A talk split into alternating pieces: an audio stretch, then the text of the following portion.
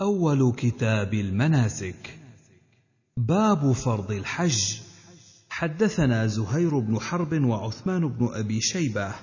المعنى قال حدثنا يزيد بن هارون عن سفيان بن حسين عن الزهري عن أبي سنان عن ابن عباس أن الأقرع بن حابس سأل النبي صلى الله عليه وسلم فقال يا رسول الله الحج في كل سنة أو مرة واحدة. قال بل مرة واحدة فمن زاد فهو تطوع. قال أبو داود هو أبو سنان الدؤلي. كذا قال عبد الجليل بن حميد وسليمان بن كثير جميعا عن الزهري. وقال عقيل عن سنان.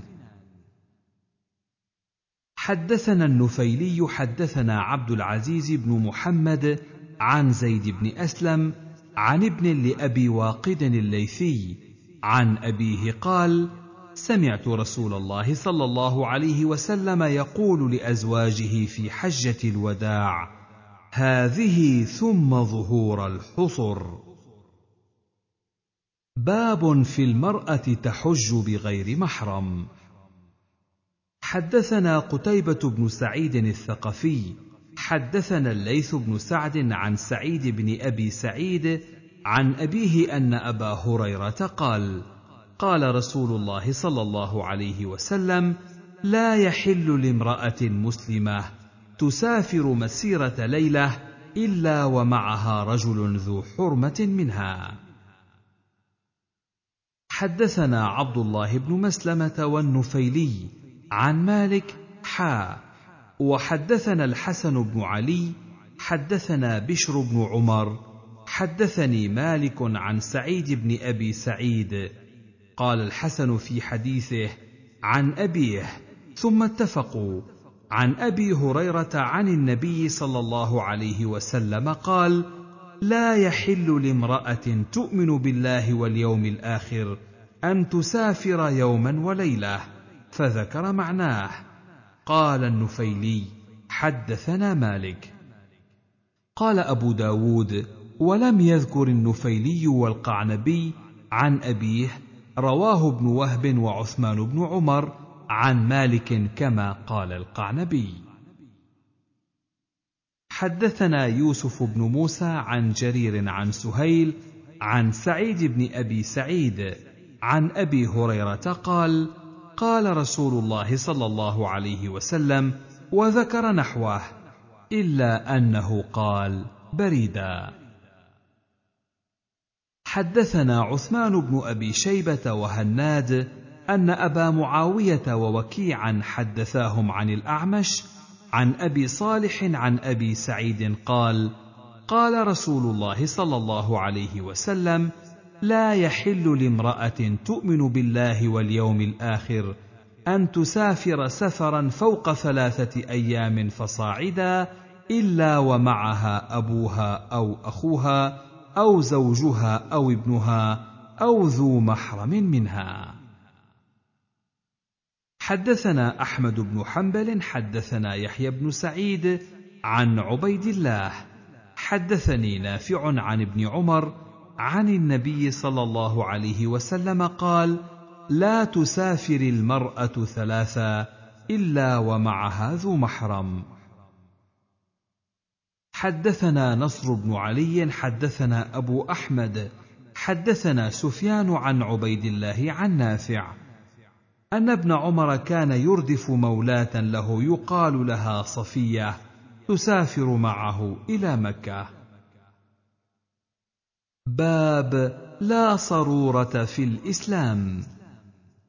حدثنا عثمان بن أبي شيبة حدثنا أبو خالد يعني سليمان بن حيان الأحمر عن ابن جريج عن عمر بن عطاء يعني ابن أبي خوار عن عكرمة عن ابن عباس قال قال رسول الله صلى الله عليه وسلم لا صرورة في الإسلام. باب التزود في الحج. حدثنا أحمد بن الفرات يعني أبا مسعود الرازي ومحمد بن عبد الله المخرمي وهذا لفظه. قال حدثنا شبابة عن ورقاء عن عمرو بن دينار عن عكرمة عن ابن عباس قال كانوا يحجون ولا يتزودون. قال أبو مسعود كان أهل اليمن أو ناس من أهل اليمن يحجون ولا يتزودون ويقولون نحن المتوكلون. فأنزل الله عز وجل وتزودوا فإن خير الزاد التقوى. باب التجارة في الحج.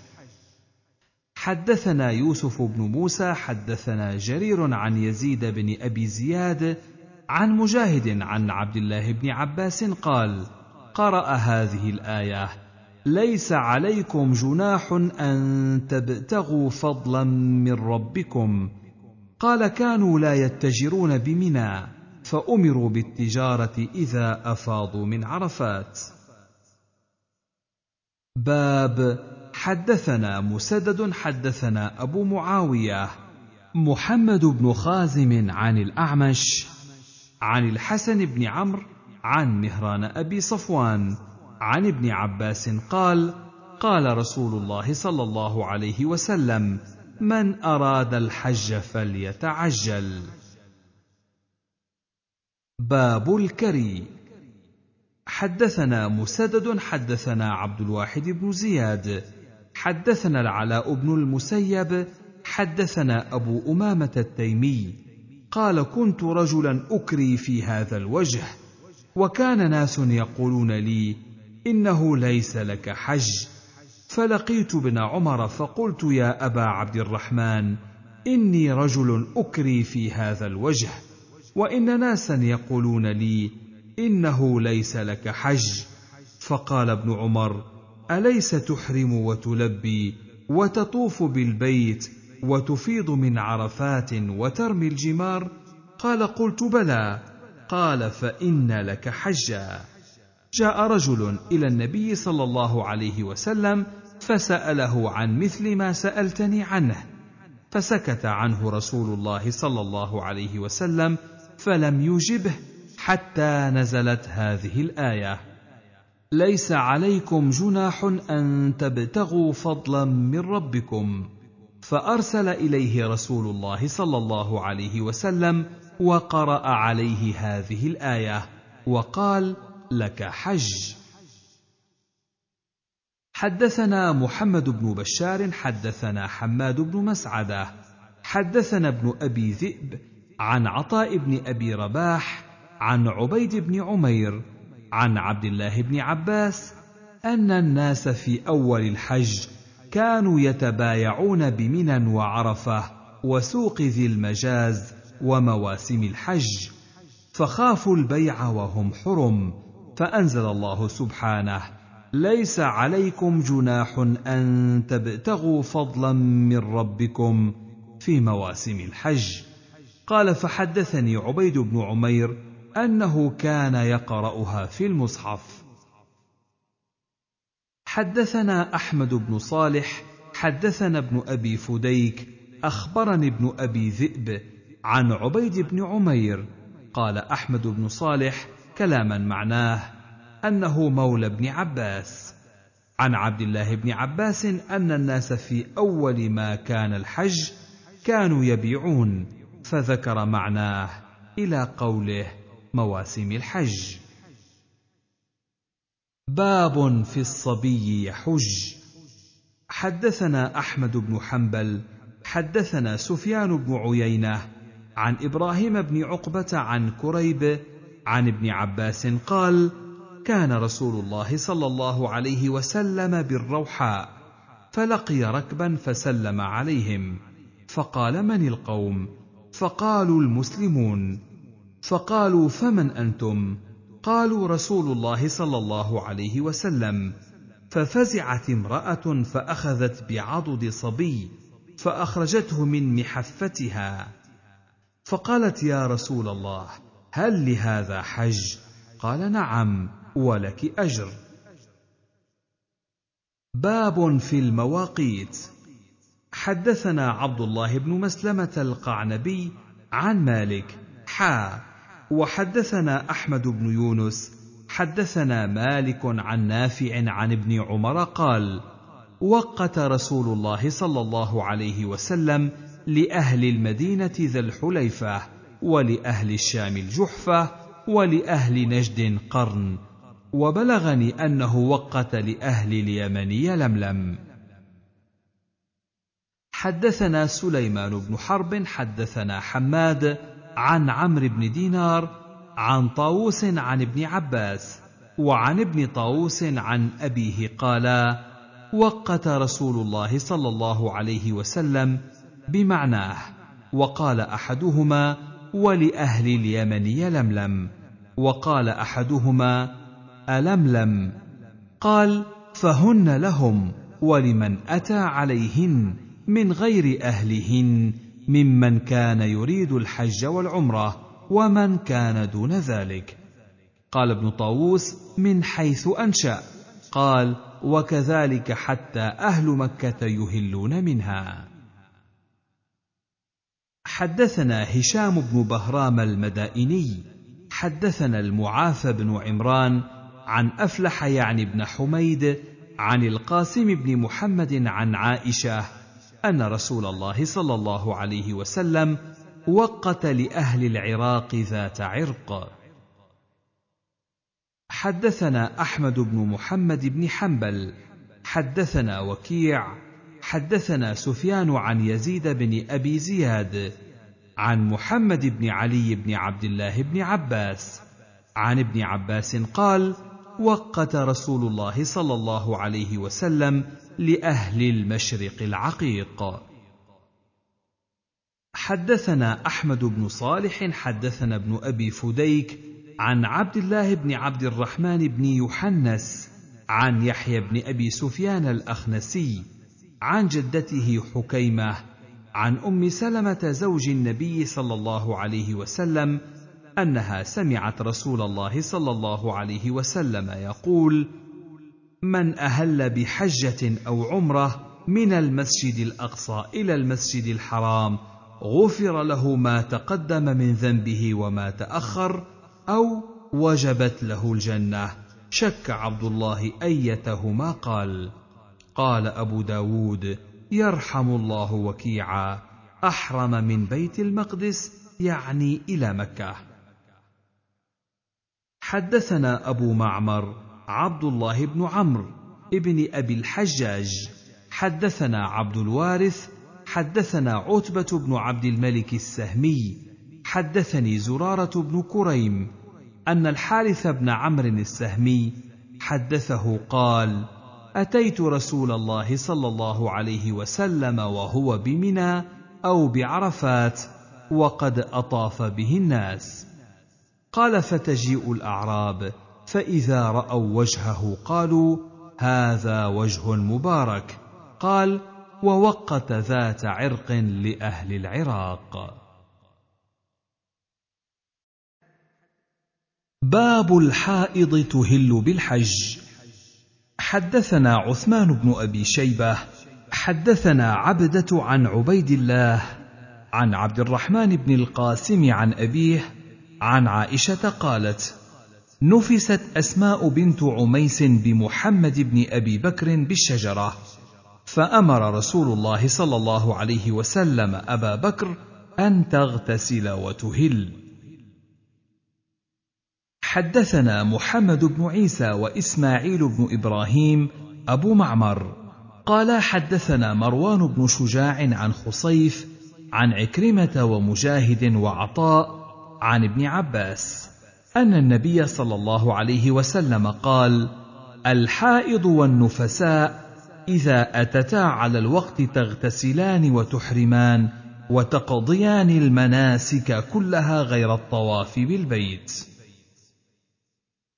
قال أبو معمر في حديثه حتى تطهرا. ولم يذكر ابن عيسى عكرمة ومجاهدا.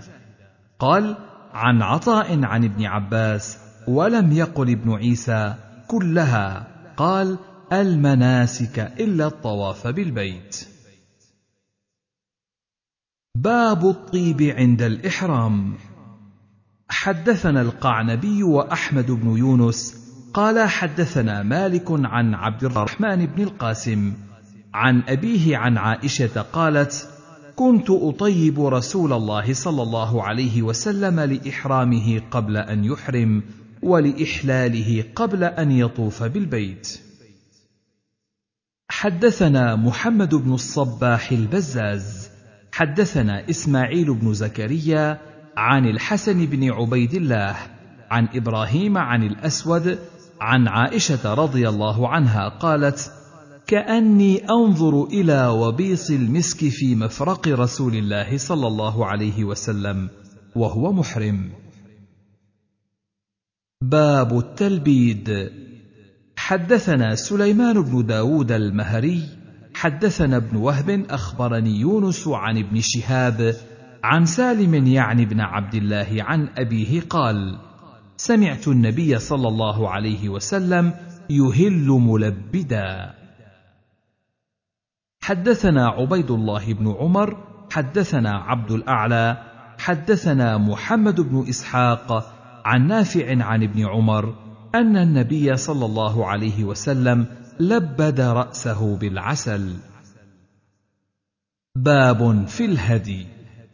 حدثنا النفيلي حدثنا محمد بن سلمة حدثنا محمد بن إسحاق حا وحدثنا محمد بن المنهال حدثنا يزيد بن زريع عن ابن إسحاق المعنى.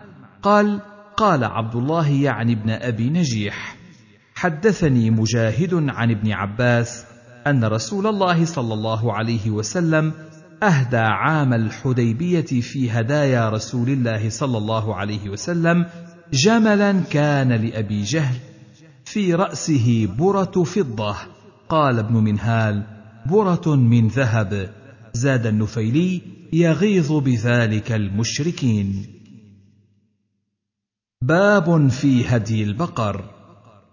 حدثنا ابن السرح حدثنا ابن وهب أخبرني يونس عن ابن شهاب عن عمرة بنت عبد الرحمن عن عائشة زوج النبي صلى الله عليه وسلم أن رسول الله صلى الله عليه وسلم نحر عن آل محمد صلى الله عليه وسلم في حجة الوداع بقرة واحدة. حدثنا عمرو بن عثمان ومحمد بن مهران الرازي قال حدثنا الوليد عن الأوزاعي عن يحيى عن أبي سلمة عن أبي هريرة أن رسول الله صلى الله عليه وسلم ذبح عمن اعتمر من نسائه بقرة بينهن. باب في الإشعار. حدثنا أبو الوليد الطيالسي وحفص بن عمر. المعنى قالا حدثنا شعبة عن قتادة. قال أبو الوليد قال سمعت أبا حسان عن ابن عباس أن رسول الله صلى الله عليه وسلم صلى الظهر بذي الحليفة ثم دعا ببدنة فأشعرها من صفحة سنامها الأيمن ثم سلت الدم عنها وقلدها بنعلين ثم أتي براحلته فلما قعد عليها واستوت به على البيداء أهل بالحج. حدثنا مسدد حدثنا يحيى عن شعبة بهذا الحديث بمعنى أبي الوليد. قال ثم سلت الدم بيده. قال أبو داود رواه همام. قال سلت الدم عنها بإصبعه. قال أبو داود هذا من سنن أهل البصرة الذي تفردوا به. حدثنا عبد الأعلى بن حماد حدثنا سفيان بن عيينة عن الزهري عن عروة عن المسور بن مخرمة ومروان أنهما قالا خرج رسول الله صلى الله عليه وسلم عام الحديبية فلما كان بذي الحليفة قلد الهدي وأشعره وأحرم. حدثنا هناد حدثنا وكيع عن سفيان عن منصور والأعمش عن إبراهيم عن الأسود عن عائشة رضي الله عنها أن رسول الله صلى الله عليه وسلم أهدى غنما مقلدة. باب تبديل الهدي. حدثنا عبد الله بن محمد النفيلي. حدثنا محمد بن سلمة عن أبي عبد الرحيم. قال أبو داود أبو عبد الرحيم خالد بن أبي يزيد خال محمد يعني ابن سلمة. روى عنه حجاج بن محمد عن جهم بن الجارود عن سالم بن عبد الله عن أبيه. قال أهدى عمر بن الخطاب بختيا فأعطي بها ثلاثمائة دينار.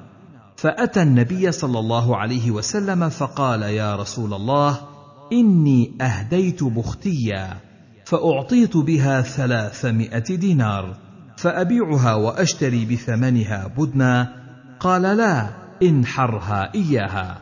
قال أبو داود هذا لأنه كان أشعرها. باب من بعث بهديه وأقام. حدثنا عبد الله بن مسلمة القعنبي. حدثنا أفلح بن حميد عن القاسم عن عائشة قالت فتلت قلائد بدن رسول الله صلى الله عليه وسلم بيدي ثم أشعرها وقلدها ثم بعث بها إلى البيت وأقام بالمدينة فما حرم عليه شيء كان له حلا. حدثنا يزيد بن خالد الرملي الهمداني وقتيبة بن سعيد أن الليث بن سعد حدثهم عن ابن شهاب عن عروة وعمرة بنت عبد الرحمن أن عائشة قالت كان رسول الله صلى الله عليه وسلم يهدي من المدينة فأفتل قلائد هديه ثم لا يجتنب شيئا مما يجتنب المحرم. حدثنا مسدد حدثنا بشر بن المفضل حدثنا ابن عون عن القاسم بن محمد وعن إبراهيم. زعم أنه سمعه منهما جميعا ولم يحفظ حديث هذا من حديث هذا ولا حديث هذا من حديث هذا. قالا قالت أم المؤمنين بعث رسول الله صلى الله عليه وسلم بالهدي فأنا فتلت قلائدها بيدي من عهن كان عندنا ثم أصبح فينا حلالا يأتي ما يأتي الرجل من أهله. باب في ركوب البدن. حدثنا القعنبي عن مالك عن أبي الزناد عن الأعرج عن أبي هريرة أن رسول الله صلى الله عليه وسلم رأى رجلا يسوق بدنه فقال اركبها. قال إنها بدنه. قال اركبها ويلك في الثانية أو في الثالثة. حدثنا أحمد بن حنبل حدثنا يحيى بن سعيد عن ابن جريج قال أخبرني أبو الزبير قال سألت جابر بن عبد الله عن ركوب الهدي فقال سمعت رسول الله صلى الله عليه وسلم يقول اركبها بالمعروف إذا ألجئت إليها حتى تجد ظهرا. باب الهدي إذا عطب قبل أن يبلغ. حدثنا محمد بن كثير أخبرنا سفيان عن هشام عن أبيه عن ناجية الأسلمي أن رسول الله صلى الله عليه وسلم بعث معه بهدي فقال إن عطب منها شيء فانحره ثم اصبغ نعله في دمه ثم خل بينه وبين الناس. حدثنا سليمان بن حرب ومسدد قال حدثنا حماد حا وحدثنا مسدد حدثنا عبد الوارث وهذا حديث مسدد عن أبي التياح عن موسى بن سلمة عن ابن عباس قال بعث رسول الله صلى الله عليه وسلم فلانا الأسلمي وبعث معه بثمان عشرة بدنة فقال أرأيت إن أزحف علي منها شيء؟ قال تنحرها ثم تصبغ نعلها في دمها ثم اضربها على صفحتها ولا تأكل منها أنت ولا أحد من أصحابك أو قال من أهل رفقتك. قال أبو داود الذي تفرد به من هذا الحديث قوله ولا تأكل منها أنت ولا أحد من أهل رفقتك. وقال في حديث عبد الوارث اجعله على صفحتها مكان اضربها. قال أبو داود سمعت أبا سلمة يقول إذا أقمت الإسناد والمعنى كفاك. حدثنا هارون بن عبد الله حدثنا محمد ويعلى بن عبيد قالا حدثنا محمد بن إسحاق عن ابن أبي نجيح عن مجاهد عن عبد الرحمن بن أبي ليلى عن علي قال لما نحر رسول الله صلى الله عليه وسلم بدنه فنحر ثلاثين بيده وأمرني فنحرت سائرها. حدثنا إبراهيم بن موسى الرازي أخبرنا عيسى حا. وحدثنا مسدد حدثنا عيسى وهذا لفظ إبراهيم. عن ثور عن راشد بن سعد عن عبد الله بن عامر بن لحي عن عبد الله بن قرط عن النبي صلى الله عليه وسلم قال إن أعظم الأيام عند الله يوم النحر ثم يوم القر. قال عيسى قال ثور وهو اليوم الثاني. وقال وقرب لرسول الله صلى الله عليه وسلم بدنات خمس أو ست. فطفقن يزدلفن إليه بأيتهن يبدأ. فلما وجبت جنوبها قال فتكلم بكلمة خفية لم أفهمها. فقلت ما قال؟ قال من شاء اقتطع. حدثنا محمد بن حاتم حدثنا عبد الرحمن بن مهدي حدثنا عبد الله بن المبارك عن حرملة بن عمران عن عبد الله بن الحارث الأزدي قال سمعت عرفة بن الحارث الكندي قال شهدت رسول الله صلى الله عليه وسلم في حجة الوداع وأتي بالبدن فقال ادعوا لي أبا حسن فدعي له علي فقال له خذ بأسفل الحربة وأخذ رسول الله صلى الله عليه وسلم بأعلاها ثم طعنا بها البدن فلما فرغ ركب بغلته وأردف علي رضي الله عنه. باب كيف تنحر البدن. حدثنا عثمان بن أبي شيبة حدثنا أبو خالد الأحمر عن ابن جريج عن أبي الزبير عن جابر وأخبرني عبد الرحمن بن سابط أن النبي صلى الله عليه وسلم وأصحابه كانوا ينحرون البدنه معقولة اليسرى قائمة على ما بقي من قوائمها.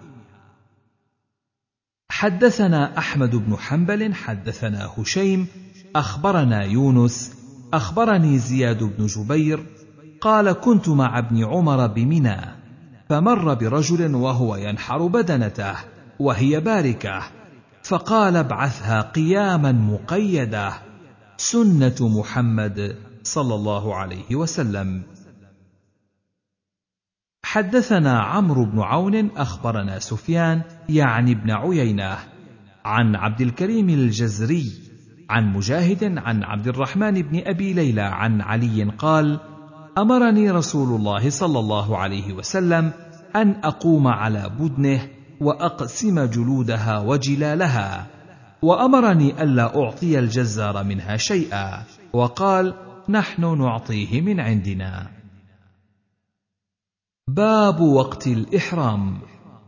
حدثنا محمد بن منصور حدثنا يعقوب يعني ابن إبراهيم حدثنا أبي عن ابن إسحاق حدثني خصيف بن عبد الرحمن الجزري عن سعيد بن جبير قال قلت لعبد الله بن عباس يا أبا العباس عجبت لاختلاف أصحاب رسول الله صلى الله عليه وسلم في إهلال رسول الله صلى الله عليه وسلم حين أوجب. فقال إني لأعلم الناس بذلك. إنها إنما كانت من رسول الله صلى الله عليه وسلم حجة واحدة. فمن هناك اختلفوا. خرج رسول الله صلى الله عليه وسلم حاجا فلما صلى في مسجده بذي الحليفة ركعتيه أوجب في مجلسه. فأهل بالحج حين فرغ من ركعتيه فسمع ذلك منه أقوام فحفظته عنه. ثم ركب فلما استقلت به ناقته أهل وأدرك ذلك منه أقوام. وذلك أن الناس إنما كانوا يأتون أرسالا فسمعوه حين استقلت به ناقته يهل. فقالوا إنما أهل رسول الله صلى الله عليه وسلم حين استقلت به ناقته. ثم مضى رسول الله صلى الله عليه وسلم. فلما علا على شرف البيداء أهل وأدرك ذلك منه أقوام. فقالوا إنما أهل حين علا على شرف البيداء. قال سعيد ويم الله لقد أوجب في مصلاه وأهل حين استقلت به ناقته. وأهل حين علا على شرف البيداء قال سعيد فمن أخذ بقول ابن عباس أهل في مصلاه إذا فرغ من ركعتيه.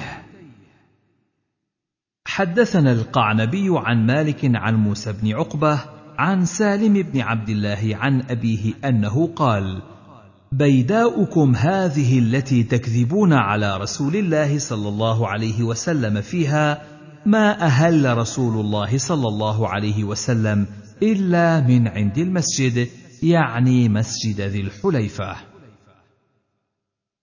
حدثنا القعنبي عن مالك عن سعيد بن أبي سعيد المقبوري عن عبيد الله بن جريج أنه قال لعبد الله بن عمر يا أبا عبد الرحمن رأيتك تصنع اربعا لم أر احدا من أصحابك يصنعها قال ما هن يا ابن جريج؟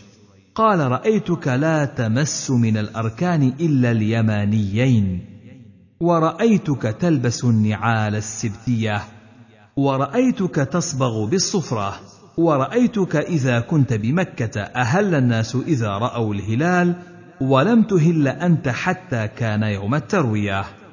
فقال عبد الله بن عمر أما الأركان فإني لم أر رسول الله صلى الله عليه وسلم يمس إلا اليمانيين. وأما النعال السبتية فإني رأيت رسول الله صلى الله عليه وسلم يلبس النعال التي ليس فيها شعر ويتوضأ فيها فأنا أحب أن ألبسها. وأما الصفرة فإني رأيت رسول الله صلى الله عليه وسلم يصبغ بها.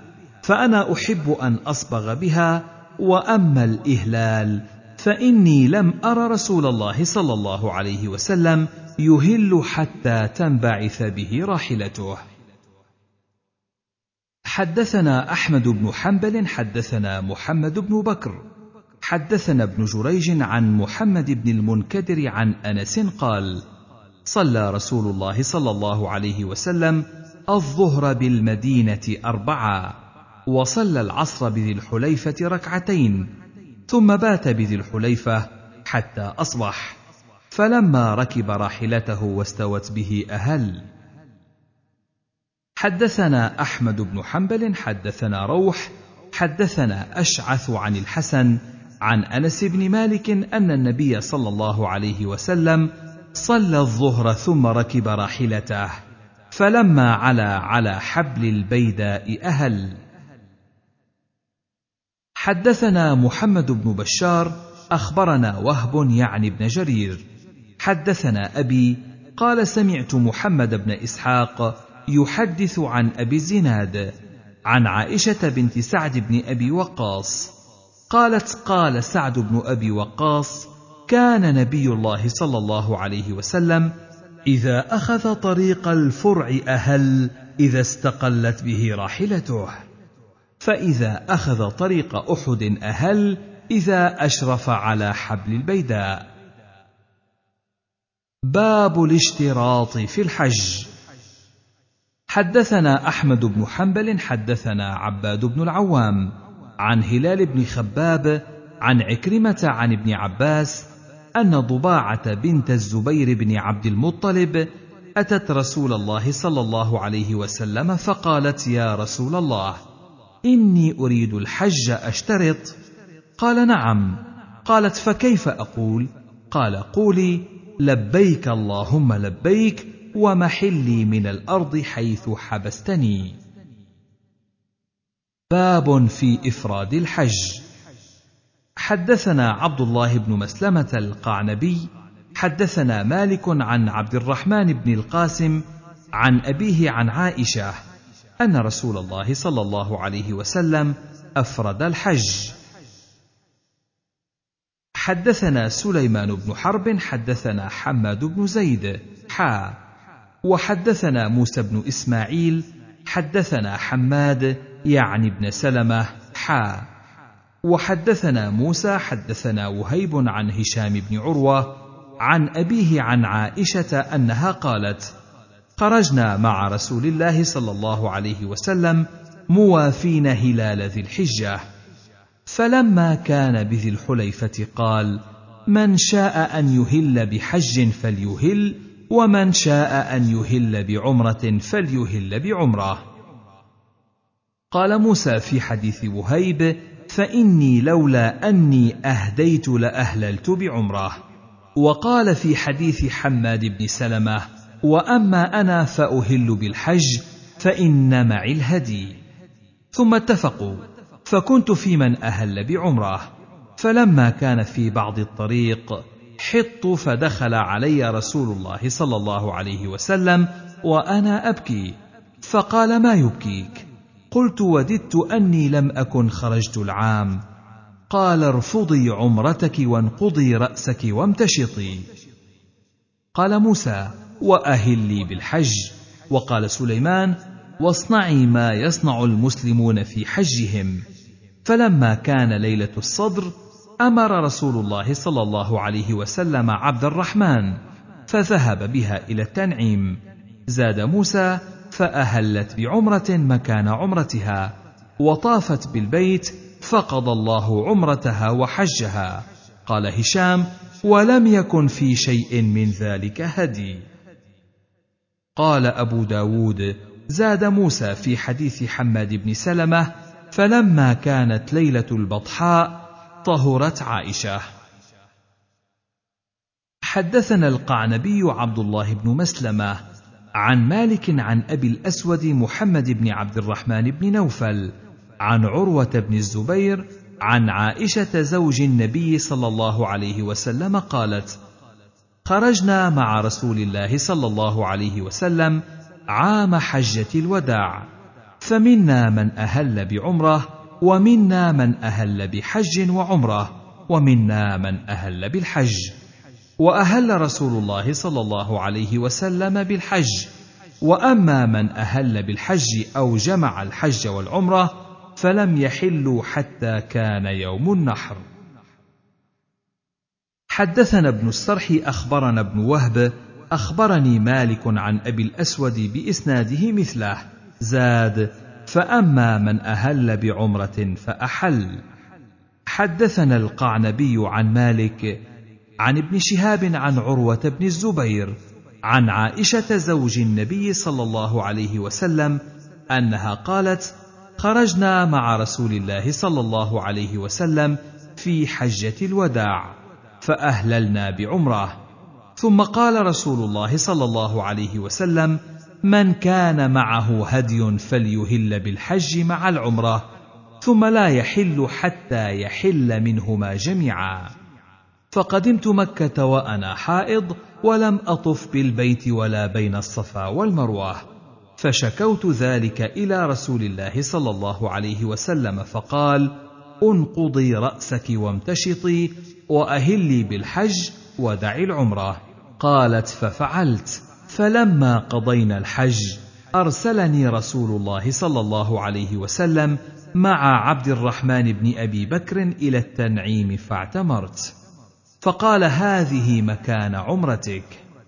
قالت فطاف الذين أهلوا بالعمرة بالبيت وبين الصفا والمروة ثم حلوا. ثم طافوا طوافا آخر بعد أن رجعوا من منى لحجهم. وأما الذين كانوا جمعوا الحج والعمرة فإنما طافوا طوافا واحدا. قال أبو داود رواه إبراهيم بن سعد ومعمر عن ابن شهاب نحوه. لم يذكروا طواف الذين أهلوا بعمرة وطواف الذين جمعوا الحج والعمرة. حدثنا أبو سلمة موسى بن إسماعيل.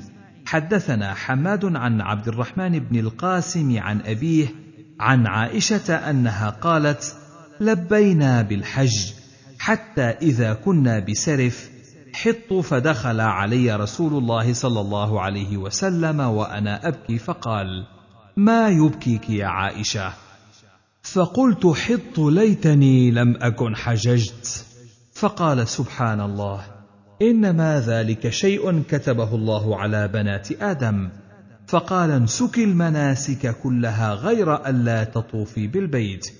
فلما دخلنا مكة قال رسول الله صلى الله عليه وسلم من شاء أن يجعلها عمرة فليجعلها عمرة إلا من كان معه الهدي.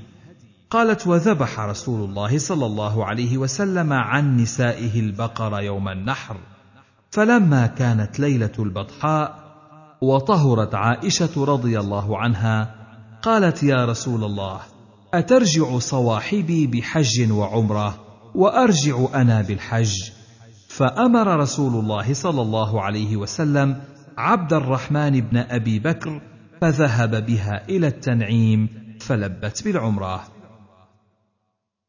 حدثنا عثمان بن أبي شيبة حدثنا جرير عن منصور عن إبراهيم عن الأسود عن عائشة قالت خرجنا مع رسول الله صلى الله عليه وسلم لا نرى إلا أنه الحج فلما قدمنا تطوفنا بالبيت فأمر رسول الله صلى الله عليه وسلم من لم يكن ساق الهدي أن يحل فأحل من لم يكن ساق الهدي.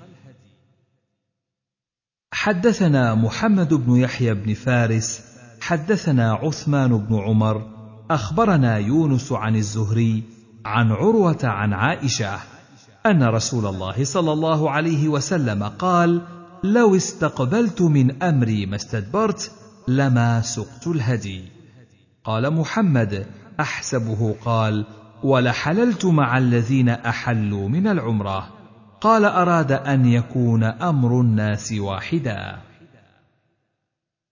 حدثنا قتيبة بن سعيد حدثنا الليث عن أبي الزبير. عن جابر قال أقبلنا مهلين مع رسول الله صلى الله عليه وسلم بالحج مفردا وأقبلت عائشة مهلة بعمرة حتى إذا كانت بسرف عركت حتى إذا قدمنا طفنا بالكعبة وبالصفا والمروة. فأمرنا رسول الله صلى الله عليه وسلم أن يحل منا من لم يكن معه هدي. قال فقلنا حل ماذا؟ قال الحل كله فواقعنا النساء وتطيبنا بالطيب ولبسنا ثيابنا وليس بيننا وبين عرفة إلا أربع ليال. ثم أهللنا يوم التروية. ثم دخل رسول الله صلى الله عليه وسلم على عائشة فوجدها تبكي فقال ما شأنك؟ قالت شأني أني قد حط وقد حل الناس ولم أحلل ولم أطف بالبيت والناس يذهبون إلى الحج الآن. قال إن هذا أمر كتبه الله على بنات آدم فاغتسلي ثم أهلي بالحج. ففعلت ووقفت المواقف حتى إذا طهرت طافت بالبيت وبالصفا والمروة. ثم قال قد حللت من حجك وعمرتك جميعا. قالت يا رسول الله إني أجد في نفسي أني لم أطف بالبيت حين حججت. قال فاذهب بها يا عبد الرحمن فأعمرها من التنعيم وذلك ليلة الحصبة. حدثنا أحمد بن حنبل ومسدد.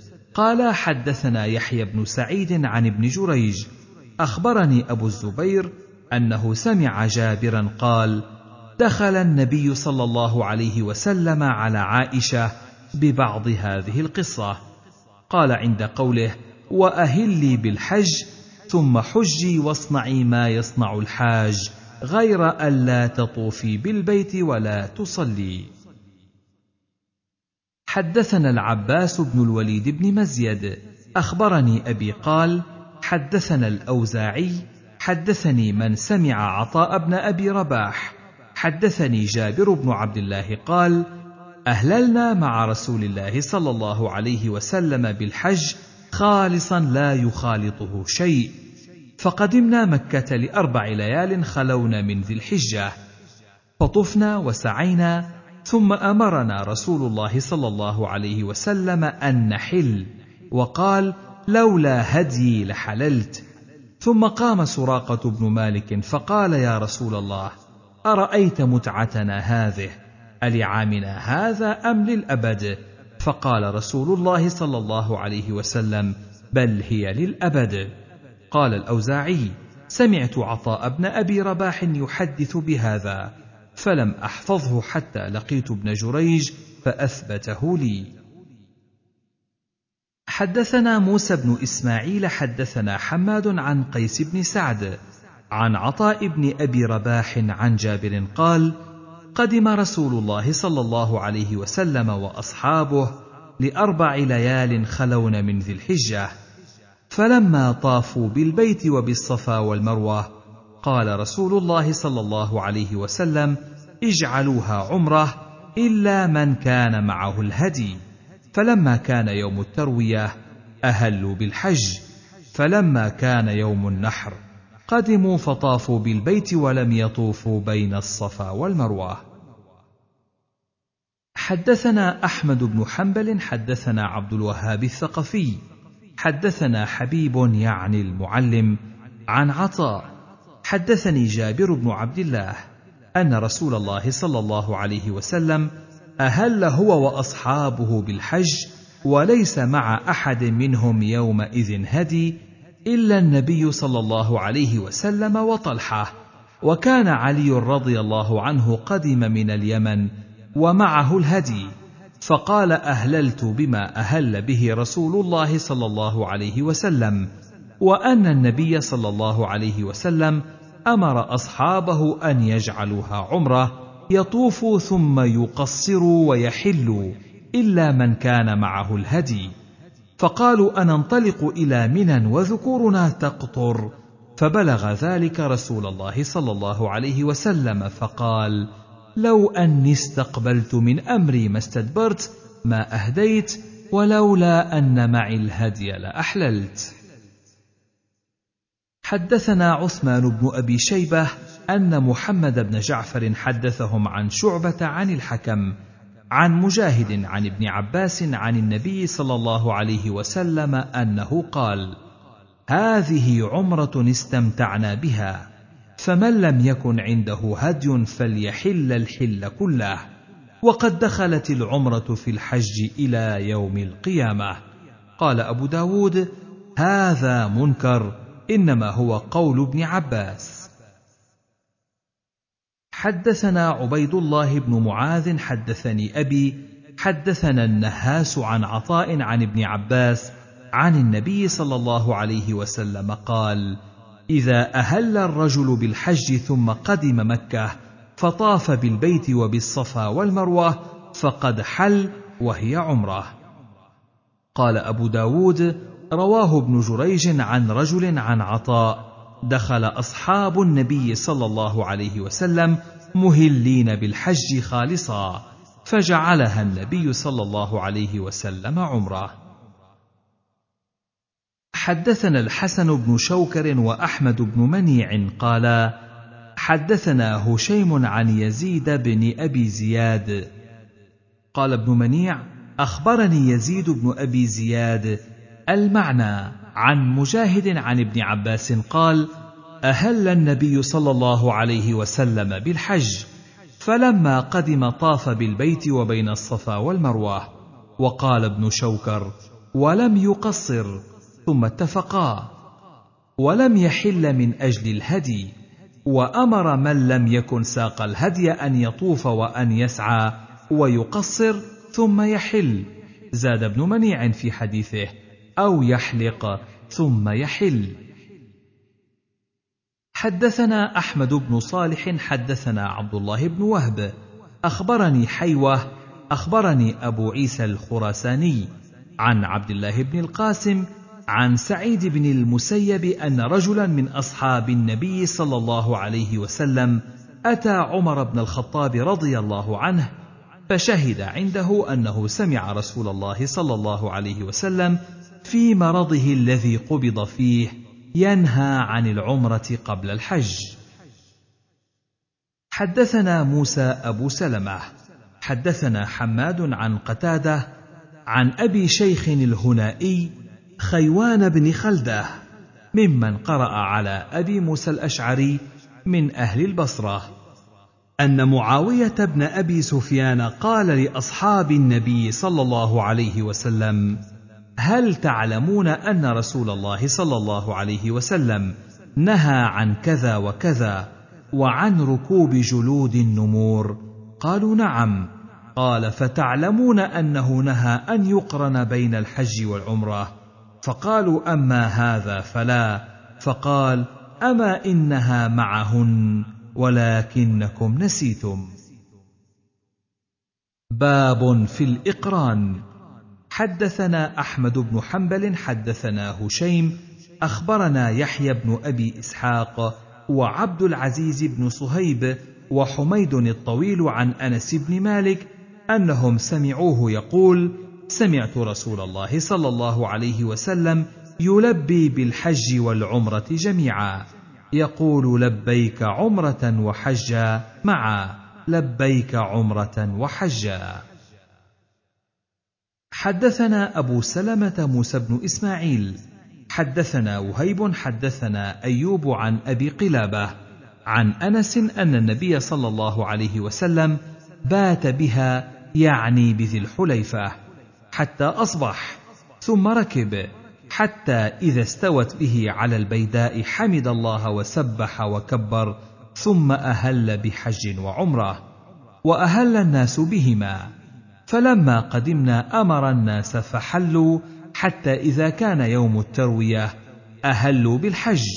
ونحر رسول الله صلى الله عليه وسلم سبع بدنات بيده قياما. قال أبو داود الذي تفرد به يعني أنس من هذا الحديث أنه بدأ بالحمد والتسبيح والتكبير ثم أهل بالحج. حدثنا يحيى بن معين حدثنا حجاج حدثنا يونس عن أبي إسحاق عن البراء بن عازب قال كنت مع علي رضي الله عنه حين أمره رسول الله صلى الله عليه وسلم على اليمن. قال فأصبت معه أواقا. قال فلما قدم علي من اليمن على رسول الله صلى الله عليه وسلم قال وجدت فاطمة رضي الله عنها قد لبست ثيابا صبيغا وقد نضحت البيت بنضوح. فقالت ما لك؟ فإن رسول الله صلى الله عليه وسلم قد أمر أصحابه فأحلوا. قال قلت لها إني أهللت بإهلال النبي صلى الله عليه وسلم. قال فأتيت النبي صلى الله عليه وسلم فقال لي كيف صنعت؟ قال قلت أهللت بإهلال النبي صلى الله عليه وسلم. قال فإني قد سقت الهدي وقرنت. قال فقال لانحر من البدن سبعا وستين أو ستا وستين وأمسك لنفسك ثلاثا وثلاثين أو أربعا وثلاثين وأمسك لي من كل بدنة منها بضعة. حدثنا عثمان بن أبي شيبة حدثنا جرير بن عبد الحميد عن منصور عن أبي وائل قال قال الصبي بن معبد أهللت بهما معا. فقال عمر هديت لسنة نبيك صلى الله عليه وسلم. حدثنا محمد بن قدامة بن أعين وعثمان بن أبي شيبة المعنى قالا حدثنا جرير بن عبد الحميد عن منصور عن أبي وائل قال قال الصبي بن معبد كنت رجلا اعرابيا نصرانيا فأسلمت فأتيت رجلا من عشيرتي يقال له هديم بن ثرملة فقلت له يا هناه إني حريص على الجهاد وإني وجدت الحج والعمرة مكتوبين علي فكيف لي بأن أجمعهما؟ قال اجمعهما واذبح ما استيسر من الهدي فأهللت بهما معا. فلما أتيت العذيب لقيني سلمان بن ربيعة وزيد بن صوحان وأنا أهل بهما جميعا. فقال أحدهما للآخر ما هذا بأفقه من بعيره؟ قال فكأنما ألقي علي جبل حتى أتيت عمر بن الخطاب رضي الله عنه فقلت له يا أمير المؤمنين إني كنت رجلا اعرابيا نصرانيا وإني أسلمت وأنا حريص على الجهاد وإني وجدت الحج والعمرة مكتوبين علي. فأتيت رجلا من قومي فقال لي إجمعهما واذبح ما استيسر من الهدي وإني أهللت بهما معا. فقال لي عمر هديت لسنة نبيك صلى الله عليه وسلم. حدثنا النفيلي حدثنا مسكين عن الأوزاعي عن يحيى بن أبي كثير عن عكرمة قال سمعت ابن عباس يقول حدثني عمر بن الخطاب رضي الله عنه أنه سمع رسول الله صلى الله عليه وسلم يقول أتاني الليلة آت من عند ربي عز وجل. قال وهو بالعقيق فقال صل في هذا الوادي المبارك وقال عمرة في حجة. قال أبو داود رواه الوليد بن مسلم وعمر بن عبد الواحد في هذا الحديث عن الأوزاعي وقل عمرة في حجة. قال أبو داود وكذا رواه علي بن المبارك عن يحيى بن أبي كثير في هذا الحديث. قال وقل عمرة في حجة. حدثنا هناد بن السري حدثنا ابن أبي زائدة حدثنا عبد العزيز بن عمر بن عبد العزيز.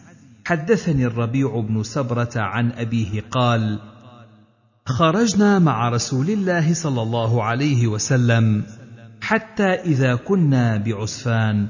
قال له سراقة بن مالك المدلجي يا رسول الله اقض لنا قضاء قوم كأنما ولدوا اليوم. فقال إن الله عز وجل قد أدخل عليكم في حجكم هذا عمرة.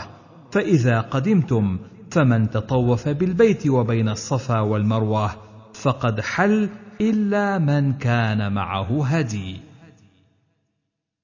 حدثنا عبد الوهاب بن نجدة حدثنا شعيب بن إسحاق عن ابن جريج وحدثنا أبو بكر بن خلاد حدثنا يحيى المعنى عن ابن جريج أخبرني الحسن بن مسلم عن طاووس عن ابن عباس أن معاوية بن أبي سفيان أخبره قال قصرت عن النبي صلى الله عليه وسلم بمشقص على المروة أو رأيته يقصر عنه على المروة بمشقص. قال ابن خلاد إن معاوية لم يذكر. أخبره. حدثنا الحسن بن علي ومحمد بن يحيى ومخلد بن خالد المعنى. قالوا حدثنا عبد الرزاق أخبرنا معمر عن ابن طاووس عن أبيه عن ابن عباس أن معاوية قال له أما علمت أني قصرت عن رسول الله صلى الله عليه وسلم بمشقص أعرابي على المروة؟ زاد الحسن في حديثه بحجته. حدثنا عبيد الله بن معاذ أخبرنا أبي حدثنا شعبة عن مسلم القري سمع ابن عباس يقول أهل النبي صلى الله عليه وسلم بعمرة وأهل أصحابه بحج. حدثنا عبد الملك بن شعيب بن الليث حدثني أبي عن جدي عن عقيل عن ابن شهاب عن سالم بن عبد الله أن عبد الله بن عمر قال تمتع رسول الله صلى الله عليه وسلم في حجة الوداع بالعمرة إلى الحج فأهدى وساق معه الهدي من ذي الحليفة وبدأ رسول الله صلى الله عليه وسلم فأهل بالعمرة ثم أهل بالحج وتمتع الناس مع رسول الله صلى الله عليه وسلم بالعمرة إلى الحج فكان من الناس من أهدى فساق الهدي ومنهم من لم يهد. فلما قدم رسول الله صلى الله عليه وسلم مكة قال للناس من كان منكم أهدى فإنه لا يحل له من شيء حرم منه حتى يقضي حجه. ومن لم يكن منكم أهدى فليطف بالبيت وبالصفا والمروة وليقصر وليحلل ثم ليهل بالحج وليهد. فمن لم يجد هديا فليصم ثلاثة أيام في الحج وسبعة إذا رجع إلى أهله. وطاف رسول الله صلى الله عليه وسلم حين قدم مكة. فاستلم الركن أول شيء ثم خب ثلاثة أطواف من السبع ومشى أربعة أطواف. ثم ركع حين قضى طوافه بالبيت عند المقام ركعتين ثم سلم. فانصرف فأتى الصفا فطاف بالصفا والمروة سبعة أطواف. ثم لم يحلل من شيء حرم منه حتى قضى حجه ونحر هديه يوم النحر وأفاض فطاف بالبيت ثم حل من كل شيء حرم منه. وفعل الناس مثل فعل رسول الله صلى الله عليه وسلم من أهدى وساق الهدي من الناس. حدثنا القعنبي عن مالك عن نافع عن عبد الله بن عمر عن حفصة زوج النبي صلى الله عليه وسلم أنها قالت يا رسول الله ما شأن الناس قد حلوا ولم تحلل أنت من عمرتك؟ فقال إني لبت رأسي وقلدت هدي فلا أحل حتى أنحر الهدي. باب الرجل يهل بالحج ثم يجعلها عمرة. حدثنا هناد يعني ابن السري عن ابن أبي زائدة أخبرنا محمد بن إسحاق عن عبد الرحمن بن الأسود عن سليم بن الأسود أن أبا ذر كان يقول في من حج ثم فسخها بعمرة لم يكن ذلك إلا للركب الذين كانوا مع رسول الله صلى الله عليه وسلم.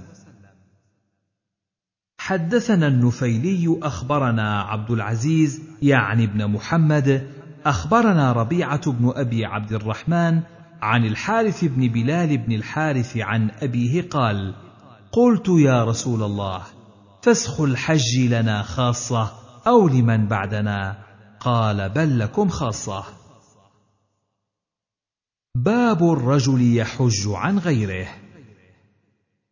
حدثنا القعنبي عن مالك عن ابن شهاب عن سليمان بن يسار عن عبد الله بن عباس قال كان الفضل بن عباس رديف رسول الله صلى الله عليه وسلم. فجاءته امرأة من خثعم تستفتيه فجعل الفضل ينظر إليها وتنظر إليه.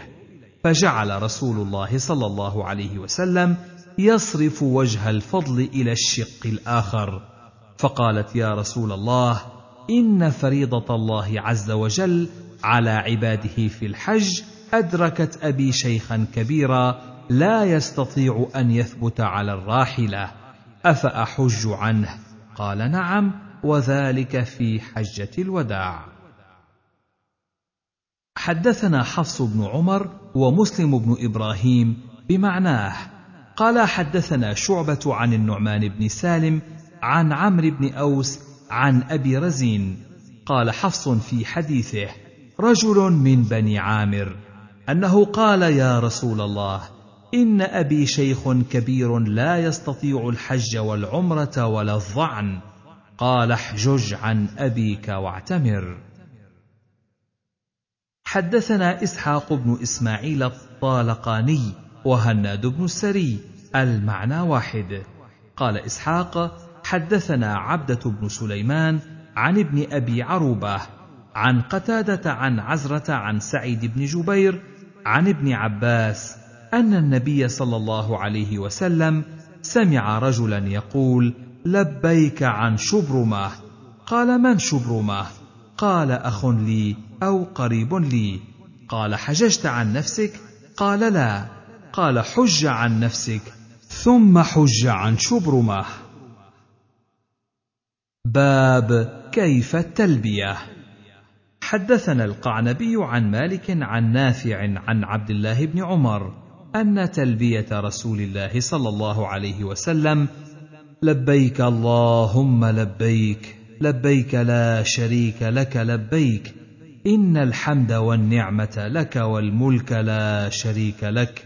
قال وكان عبد الله بن عمر يزيد في تلبيته لبيك لبيك لبيك وسعديك والخير بيديك والرغباء إليك والعمل. حدثنا أحمد بن حنبل حدثنا يحيى بن سعيد حدثنا جعفر حدثنا أبي عن جابر بن عبد الله قال أهل رسول الله صلى الله عليه وسلم فذكر التلبية مثل حديث ابن عمر قال والناس يزيدون ذا المعارج ونحوه من الكلام والنبي صلى الله عليه وسلم يسمع فلا يقول لهم شيئا. حدثنا القعنبي عن مالك عن عبد الله بن أبي بكر بن محمد بن عمرو بن حزم عن عبد الملك بن أبي بكر بن عبد الرحمن بن الحارث بن هشام عن خلاد بن السائب الأنصاري عن أبيه أن رسول الله صلى الله عليه وسلم قال أتاني جبرائيل عليه السلام فأمرني أن آمر أصحابي ومن معي أن يرفعوا أصواتهم بالإهلال. أو قال بالتلبية يريد أحدهما. باب متى يقطع التلبية. حدثنا أحمد بن حنبل حدثنا وكيع حدثنا ابن جريج عن عطاء عن ابن عباس عن الفضل بن عباس أن رسول الله صلى الله عليه وسلم لبى حتى رمى جمرة العقبة. حدثنا أحمد بن حنبل حدثنا عبد الله بن نمير حدثنا يحيى بن سعيد عن عبد الله بن أبي سلمة عن عبد الله بن عبد الله بن عمر عن أبيه قال غدونا مع رسول الله صلى الله عليه وسلم من منى إلى عرفات منا الملبي ومنا المكبر. باب متى يقطع المعتمر التلبية؟ حدثنا مسدد حدثنا هشيم عن ابن أبي ليلى عن عطاء عن ابن عباس عن النبي صلى الله عليه وسلم قال يلبي المعتمر حتى يستلم الحجر قال أبو داود رواه عبد الملك بن أبي سليمان وهمام عن عطاء عن ابن عباس موقوفا باب المحرم يؤدب غلامه. حدثنا ابن حنبل قال حدثنا حا وحدثنا محمد بن عبد العزيز بن أبي رزمة قال أخبرنا عبد الله بن إدريس أخبرنا ابن إسحاق عن يحيى بن عباد بن عبد الله بن الزبير عن أبيه عن أسماء بنت أبي بكر قالت خرجنا مع رسول الله صلى الله عليه وسلم حجاجا حتى إذا كنا بالعرج نزل رسول الله صلى الله عليه وسلم ونزلنا فجلست عائشة إلى جنب رسول الله صلى الله عليه وسلم وجلست إلى جنب أبي. وكانت زمالة أبي بكر رضي الله عنه وزمالة رسول الله صلى الله عليه وسلم واحدة مع غلام لأبي بكر. فجلس أبو بكر ينتظر أن يطلع عليه فطلع وليس معه بعيره. قال أين بعيرك؟ قال أضللته البارحة.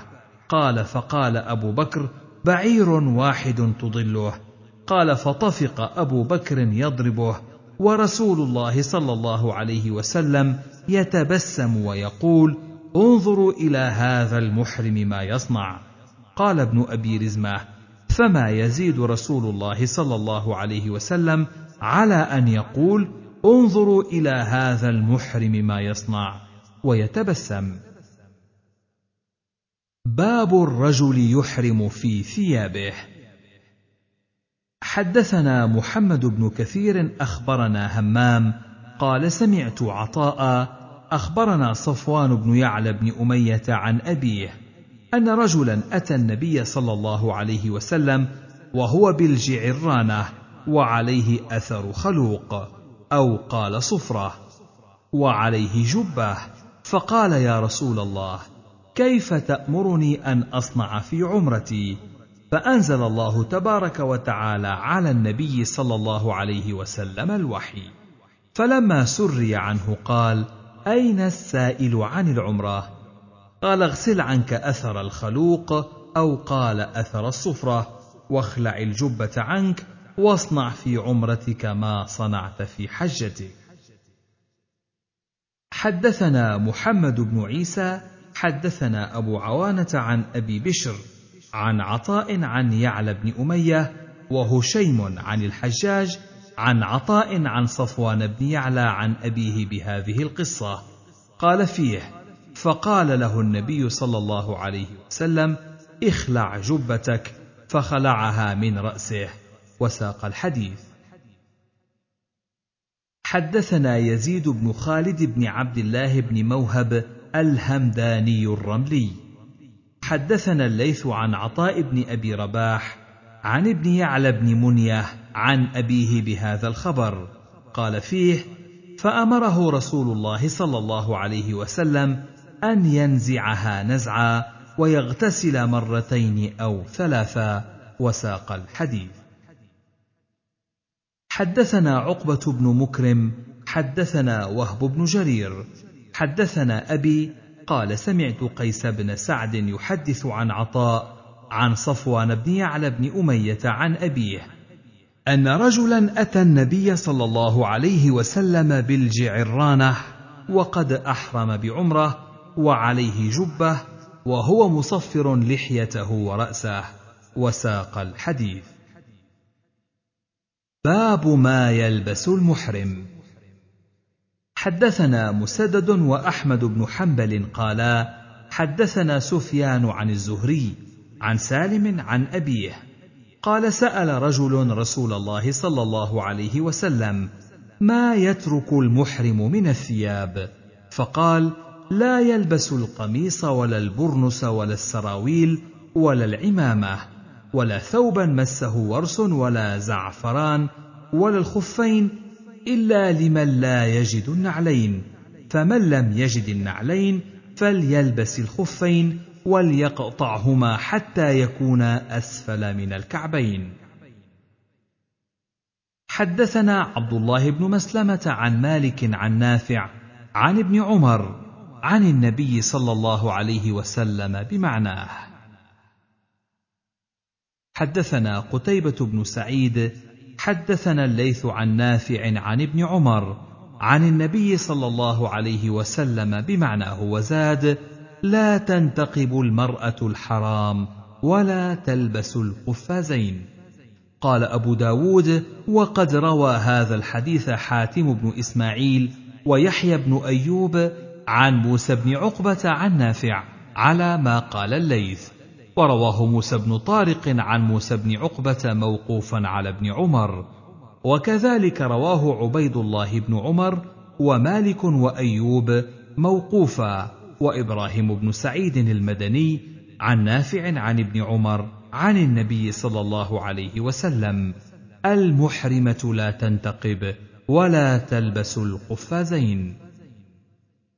قال أبو داود إبراهيم بن سعيد المدني شيخ من أهل المدينة ليس له كبير حديث. حدثنا قتيبة بن سعيد حدثنا إبراهيم بن سعيد المدني عن نافع عن ابن عمر عن النبي صلى الله عليه وسلم قال المحرمة لا تنتقب ولا تلبس القفازين. حدثنا أحمد بن حنبل حدثنا يعقوب حدثنا أبي عن ابن إسحاق.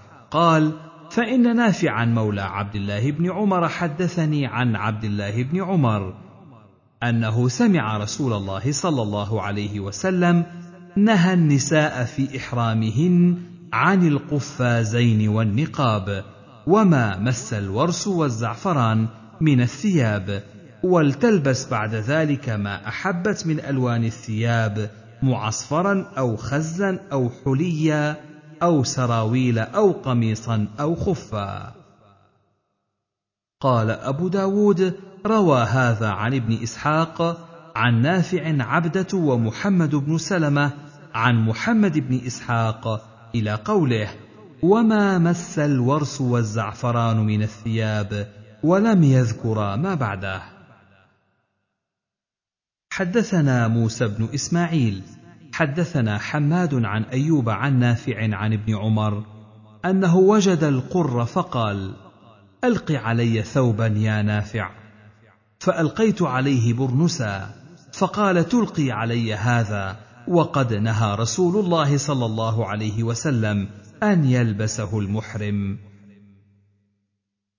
حدثنا سليمان بن حرب حدثنا حماد بن زيد عن عمرو بن دينار.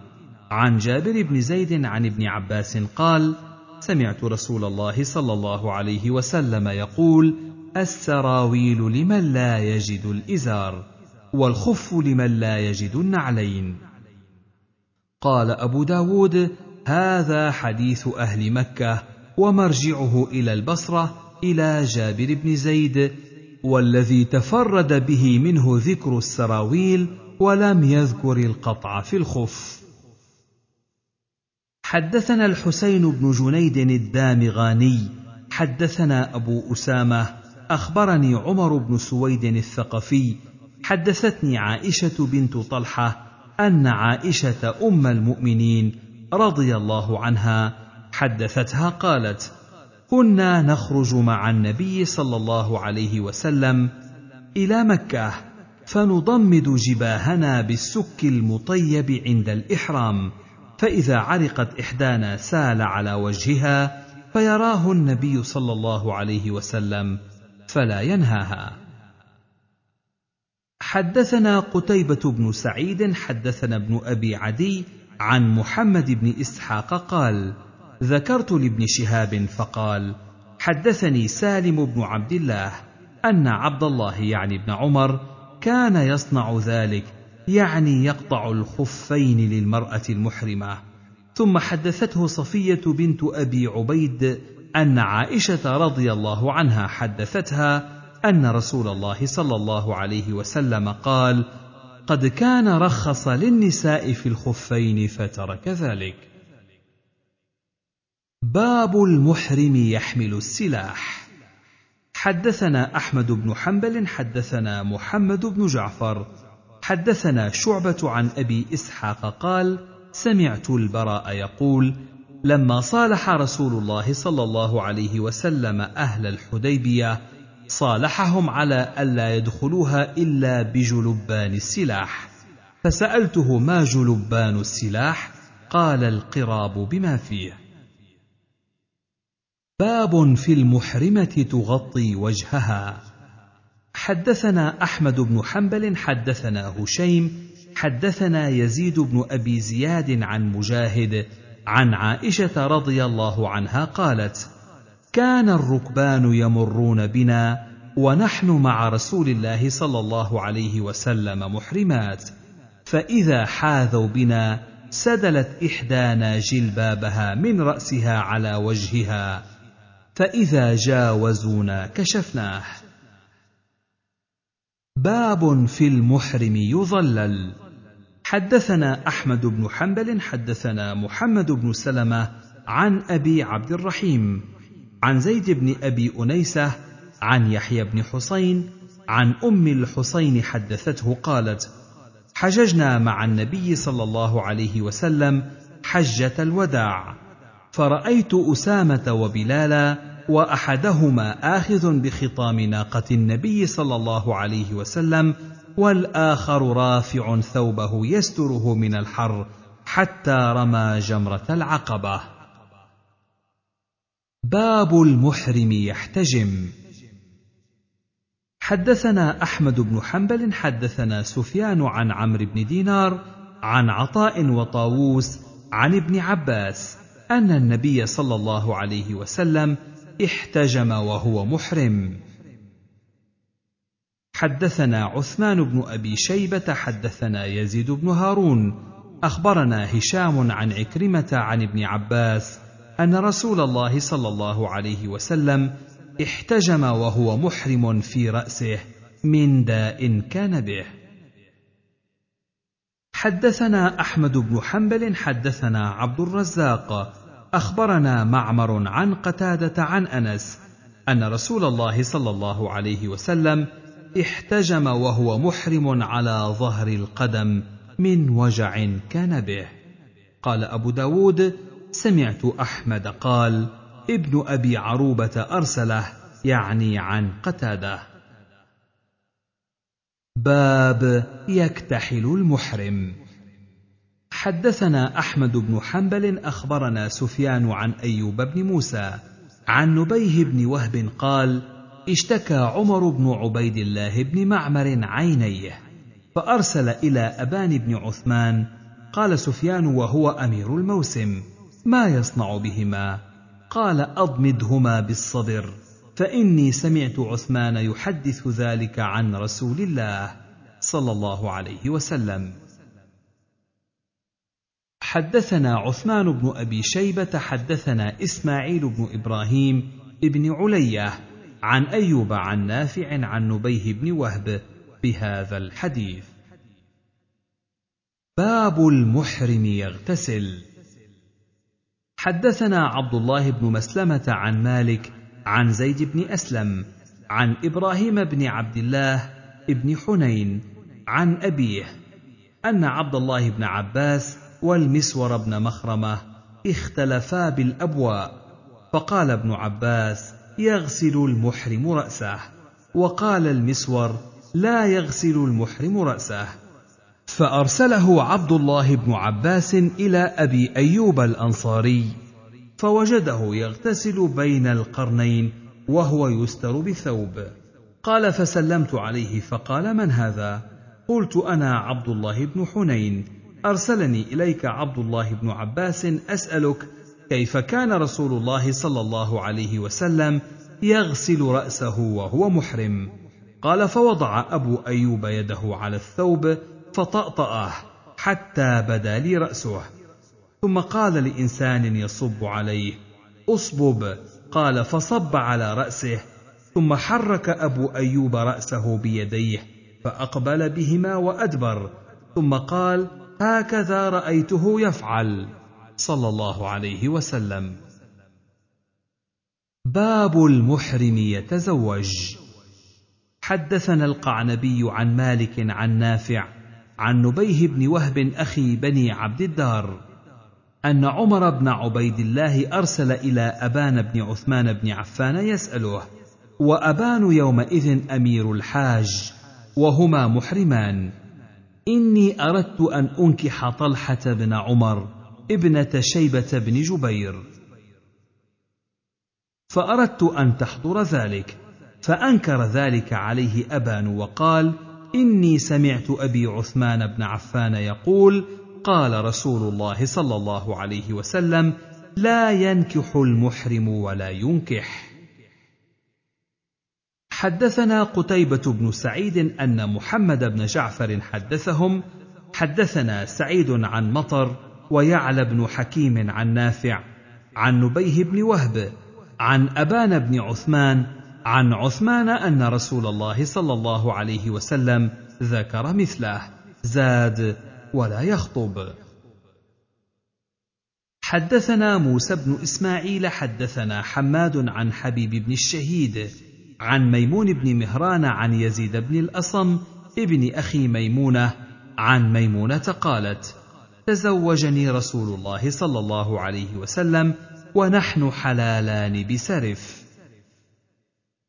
حدثنا مسدد حدثنا حماد بن زيد عن أيوب عن عكرمة عن ابن عباس أن النبي صلى الله عليه وسلم تزوج ميمونة وهو محرم.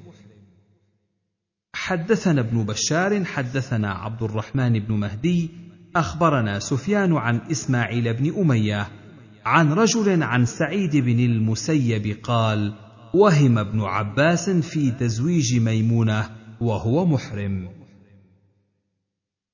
باب ما يقتل المحرم من الدواب. حدثنا أحمد بن حنبل حدثنا سفيان بن عيينة عن الزهري عن سالم عن أبيه سئل النبي صلى الله عليه وسلم عما يقتل المحرم من الدواب فقال خمس لا جناح في قتلهن على من قتلهن في الحل والحرم العقرب والغراب والفأرة والحدأة والكلب العقور. حدثنا علي بن بحر حدثنا حاتم بن إسماعيل حدثني محمد بن عجلان عن القعقاع بن حكيم عن أبي صالح عن أبي هريرة أن رسول الله صلى الله عليه وسلم قال خمس قتلهن حلال في الحرم الحية والعقرب والحداه والفأرة والكلب العقور. حدثنا أحمد بن حنبل حدثنا هشيم أخبرنا يزيد بن أبي زياد حدثنا عبد الرحمن بن أبي نعم البجلي عن أبي سعيد الخدري أن النبي صلى الله عليه وسلم سئل عما يقتل المحرم. قال الحية والعقرب والفويسقة ويرمي الغراب ولا يقتله والكلب العقور والحدأة والسبع العادي.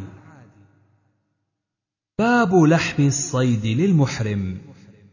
حدثنا محمد بن كثير أخبرنا سليمان بن كثير عن حميد الطويل عن إسحاق بن عبد الله بن الحارث عن أبيه وكان الحارث خليفة عثمان رضي الله عنه على الطائف فصنع لعثمان طعاما فيه من الحجل واليعاقيب ولحم الوحش فبعث إلى علي رضي الله عنه فجاءه الرسول وهو يخبط لأباعر له. فجاء وهو ينفض الخبط عن يده فقالوا له كل. فقال أطعموه قوما حلالا فانا حرم. فقال علي رضي الله عنه أنشد الله من كان هاهنا من أشجع. أتعلمون أن رسول الله صلى الله عليه وسلم أهدى إليه رجل حمار وحش وهو محرم فأبى أن ياكله قالوا نعم.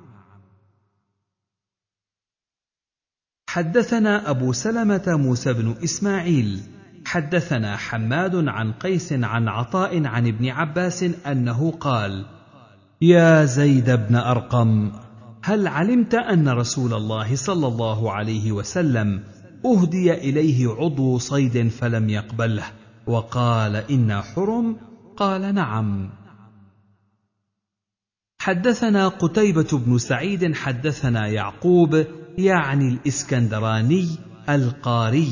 عن عمرو عن المطلب عن جابر بن عبد الله قال سمعت رسول الله صلى الله عليه وسلم يقول صيد البر لكم حلال ما لم تصيدوه أو يصاد لكم. قال أبو داود إذا تنازع الخبران عن النبي صلى الله عليه وسلم ينظر بما أخذ به أصحابه.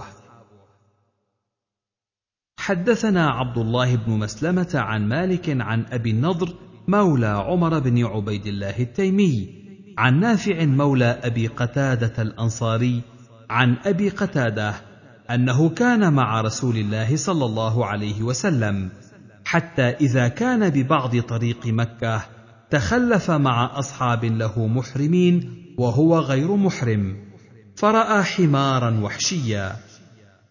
فاستوى على فرسه.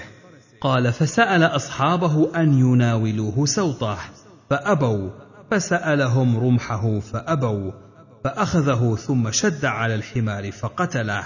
فأكل منه بعض أصحاب رسول الله صلى الله عليه وسلم وأبى بعضهم. فلما أدركوا رسول الله صلى الله عليه وسلم سألوه عن ذلك فقال إنما هي طعمة أطعمكموها الله تعالى. باب الجراد للمحرم. حدثنا محمد بن عيسى حدثنا حماد عن ميمون بن جابان عن أبي رافع عن أبي هريرة عن النبي صلى الله عليه وسلم قال الجراد من صيد البحر. حدثنا مسدد حدثنا عبد الوارث عن حبيب المعلم عن أبي المهزم عن أبي هريرة قال أصبنا صرما من جراد فكان رجل يضرب بسوطه وهو محرم فقيل له إن هذا لا يصلح. فذكر ذلك للنبي صلى الله عليه وسلم فقال إنما هو من صيد البحر. سمعت أبا داود يقول أبو المهزم ضعيف والحديثان جميعا وهم. حدثنا موسى بن إسماعيل حدثنا حماد عن ميمون بن جابان عن أبي رافع عن كعب قال الجراد من صيد البحر. باب في الفدية. حدثنا وهب بن بقية عن خالد الطحان عن خالد الحذاء عن أبي قلابة عن عبد الرحمن بن أبي ليلى عن كعب بن عجرة أن رسول الله صلى الله عليه وسلم مر به زمن الحديبية فقال قد آذاك هوام رأسك. قال نعم.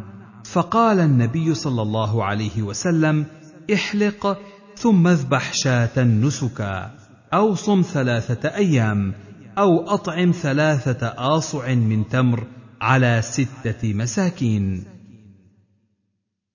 حدثنا موسى بن إسماعيل حدثنا حماد عن داود عن الشعبي عن عبد الرحمن بن أبي ليلى عن كعب بن عجرة أن رسول الله صلى الله عليه وسلم قال له إن شئت فانسك نسيكه وإن شئت فصم ثلاثة أيام وإن شئت فأطعم ثلاثة آصع من تمر لستة مساكين. حدثنا ابن المثنى حدثنا عبد الوهاب حا. وحدثنا نصر بن علي حدثنا يزيد بن زريع. وهذا لفظ ابن المثنى. عن داود عن عامر عن كعب بن عجرة أن رسول الله صلى الله عليه وسلم مر به زمن الحديبية. فذكر القصة قال أمعك دم؟ قال لا قال فصم ثلاثة أيام أو تصدق بثلاثة آصع من تمر على ستة مساكين بين كل مسكينين صاع. حدثنا قتيبة بن سعيد حدثنا الليث عن نافع أن رجلا من الأنصار أخبره عن كعب بن عجرة وكان قد أصابه في رأسه أذى فحلق. فأمره النبي صلى الله عليه وسلم أن يهدي هديا بقرة. حدثنا محمد بن منصور حدثنا يعقوب حدثني أبي عن ابن إسحاق قال حدثني أبان يعني بن صالح عن الحكم بن عتيبة عن عبد الرحمن بن أبي ليلى عن كعب بن عجرة قال أصابني هوام في رأسي وأنا مع رسول الله صلى الله عليه وسلم عام الحديبية حتى تخوفت على بصري فأنزل الله عز وجل في فمن كان منكم مريضا أو به أذى من رأسه الآية. فدعاني رسول الله صلى الله عليه وسلم فقال لي احلق رأسك وصم ثلاثة أيام أو أطعم ستة مساكين فرقا من زبيب أو انسك شاه فحلقت رأسي ثم نسكت. حدثنا عبد الله بن مسلمة القعنبي عن مالك عن عبد الكريم بن مالك الجزري عن عبد الرحمن بن أبي ليلى عن كعب بن عجرة في هذه القصة. زاد أي ذلك فعلت أجزأ عنك؟ باب الإحصار. حدثنا مسدد حدثنا يحيى عن حجاج الصواف. حدثني يحيى بن أبي كثير عن عكرمة قال سمعت الحجاج بن عمرو الأنصاري قال قال رسول الله صلى الله عليه وسلم من كسر أو عرج فقد حل وعليه الحج من قابل. قال عكرمة فسألت ابن عباس وأبا هريرة عن ذلك فقال صدق. حدثنا محمد بن المتوكل العسقلاني وسلمة. قال حدثنا عبد الرزاق عن معمر عن يحيى بن أبي كثير عن عكرمة عن عبد الله بن رافع عن الحجاج بن عمرو عن النبي صلى الله عليه وسلم قال من كسر أو عرج أو مرض فذكر معناه. قال سلمة بن شبيب قال أنبأنا معمر حدثنا النفيلي حدثنا محمد بن سلمة عن محمد بن إسحاق عن عمرو بن ميمون قال سمعت أبا حاضر الحميري يحدث عن أبي ميمون بن مهران قال خرجت معتمرا عام حاصر أهل الشام بن الزبير بمكة وبعث معي رجال من قومي بهدي فلما انتهينا إلى أهل الشام منعونا أن ندخل الحرم. فنحرت الهدي مكاني ثم أحللت ثم رجعت. فلما كان من العام المقبل خرجت لأقضي عمرتي. فأتيت ابن عباس فسألته فقال أبدل الهدي فإن رسول الله صلى الله عليه وسلم أمر أصحابه أن يبدلوا الهدي الذي نحروا عام الحديبية في عمرة القضاء. باب دخول مكة. حدثنا محمد بن عبيد حدثنا حماد بن زيد عن أيوب عن نافع أن ابن عمر كان إذا قدم مكة بات بذي طوى حتى يصبح ويغتسل ثم يدخل مكة نهارا ويذكر عن النبي صلى الله عليه وسلم أنه فعله. حدثنا عبد الله بن جعفر البرمكي حدثنا معن عن مالك حا وحدثنا مسدد وابن حنبل عن يحيى حا وحدثنا عثمان بن أبي شيبة حدثنا أبو أسامة جميعا عن عبيد الله عن نافع عن ابن عمر أن النبي صلى الله عليه وسلم كان يدخل مكة من الثنية العليا. قال عن يحيى أن النبي صلى الله عليه وسلم كان يدخل مكة من كداء من ثنية البطحاء ويخرج من الثنية السفلى. زاد البرمكي يعني ثنيتي مكة وحديث مسدد أتم. حدثنا عثمان بن أبي شيبة حدثنا أبو أسامة عن عبيد الله عن نافع عن ابن عمر أن النبي صلى الله عليه وسلم كان يخرج من طريق الشجرة ويدخل من طريق المعرس. حدثنا هارون بن عبد الله حدثنا أبو أسامة حدثنا هشام بن عروة عن أبيه عن عائشة رضي الله عنها قالت دخل رسول الله صلى الله عليه وسلم عام الفتح من كداء من أعلى مكة ودخل في العمرة من كدى وكان عروة يدخل منهما جميعا وأكثر ما كان يدخل من كدى وكان أقربهما إلى منزله. حدثنا ابن المثنى حدثنا سفيان بن عيينة عن هشام بن عروة عن أبيه عن عائشة أن النبي صلى الله عليه وسلم كان إذا دخل مكة دخل من أعلاها وخرج من أسفلها. باب رفع اليد إذا رأى البيت. حدثنا يحيى بن معين أن محمد بن جعفر حدثهم حدثنا شعبة سمعت أبا قزعة يحدث عن المهاجر المكي. قال سئل جابر بن عبد الله عن الرجل يرى البيت يرفع يديه فقال ما كنت أرى أحدا يفعل هذا إلا اليهود. قد حججنا مع رسول الله صلى الله عليه وسلم فلم يكن يفعله. حدثنا مسلم بن إبراهيم حدثنا سلام بن مسكين حدثنا ثابت البناني عن عبد الله بن رباح الأنصاري عن أبي هريرة أن النبي صلى الله عليه وسلم لما دخل مكة طاف بالبيت وصلى ركعتين خلف المقام يعني يوم الفتح. حدثنا ابن حنبل حدثنا بهز بن أسد وهاشم يعني ابن القاسم. قال حدثنا سليمان بن المغيرة عن ثابت عن عبد الله بن رباح عن أبي هريرة قال أقبل رسول الله صلى الله عليه وسلم فدخل مكة فأقبل رسول الله صلى الله عليه وسلم إلى الحجر فاستلمه ثم طاف بالبيت ثم أتى الصفا فعلاه حيث ينظر إلى البيت فرفع يديه فجعل يذكر الله عز وجل ما شاء أن يذكره ويدعوه قال والأنصار تحته. قال هاشم فدعا وحمد الله ودعا بما شاء أن يدعو. باب في تقبيل الحجر. حدثنا محمد بن كثير أخبرنا سفيان عن الأعمش عن إبراهيم عن عابس بن ربيعة عن عمر رضي الله عنه أنه جاء إلى الحجر فقبله فقال إني أعلم أنك حجر لا تنفع ولا تضر ولولا أني رأيت رسول الله صلى الله عليه وسلم يقبلك ما قبلتك. باب استلام الأركان. حدثنا أبو الوليد الطيالسي. حدثنا ليث عن ابن شهاب عن سالم عن ابن عمر قال لم أر رسول الله صلى الله عليه وسلم يمسح من البيت إلا الركنين اليمانيين.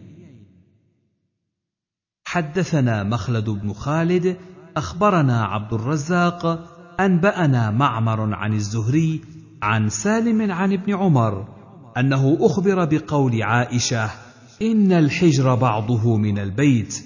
فقال ابن عمر والله إني لأظن عائشة إن كانت سمعت هذا من رسول الله صلى الله عليه وسلم إني لأظن رسول الله صلى الله عليه وسلم لم يترك استلامهما إلا أنهما ليسا على قواعد البيت. ولا طاف الناس وراء الحجر إلا لذلك. حدثنا مسدد أخبرنا يحيى عن عبد العزيز بن أبي رواد عن نافع عن ابن عمر قال كان رسول الله صلى الله عليه وسلم لا يدع أن يستلم الركن اليماني والحجر في كل طوافه. قال وكان عبد الله بن عمر يفعله. باب الطواف الواجب.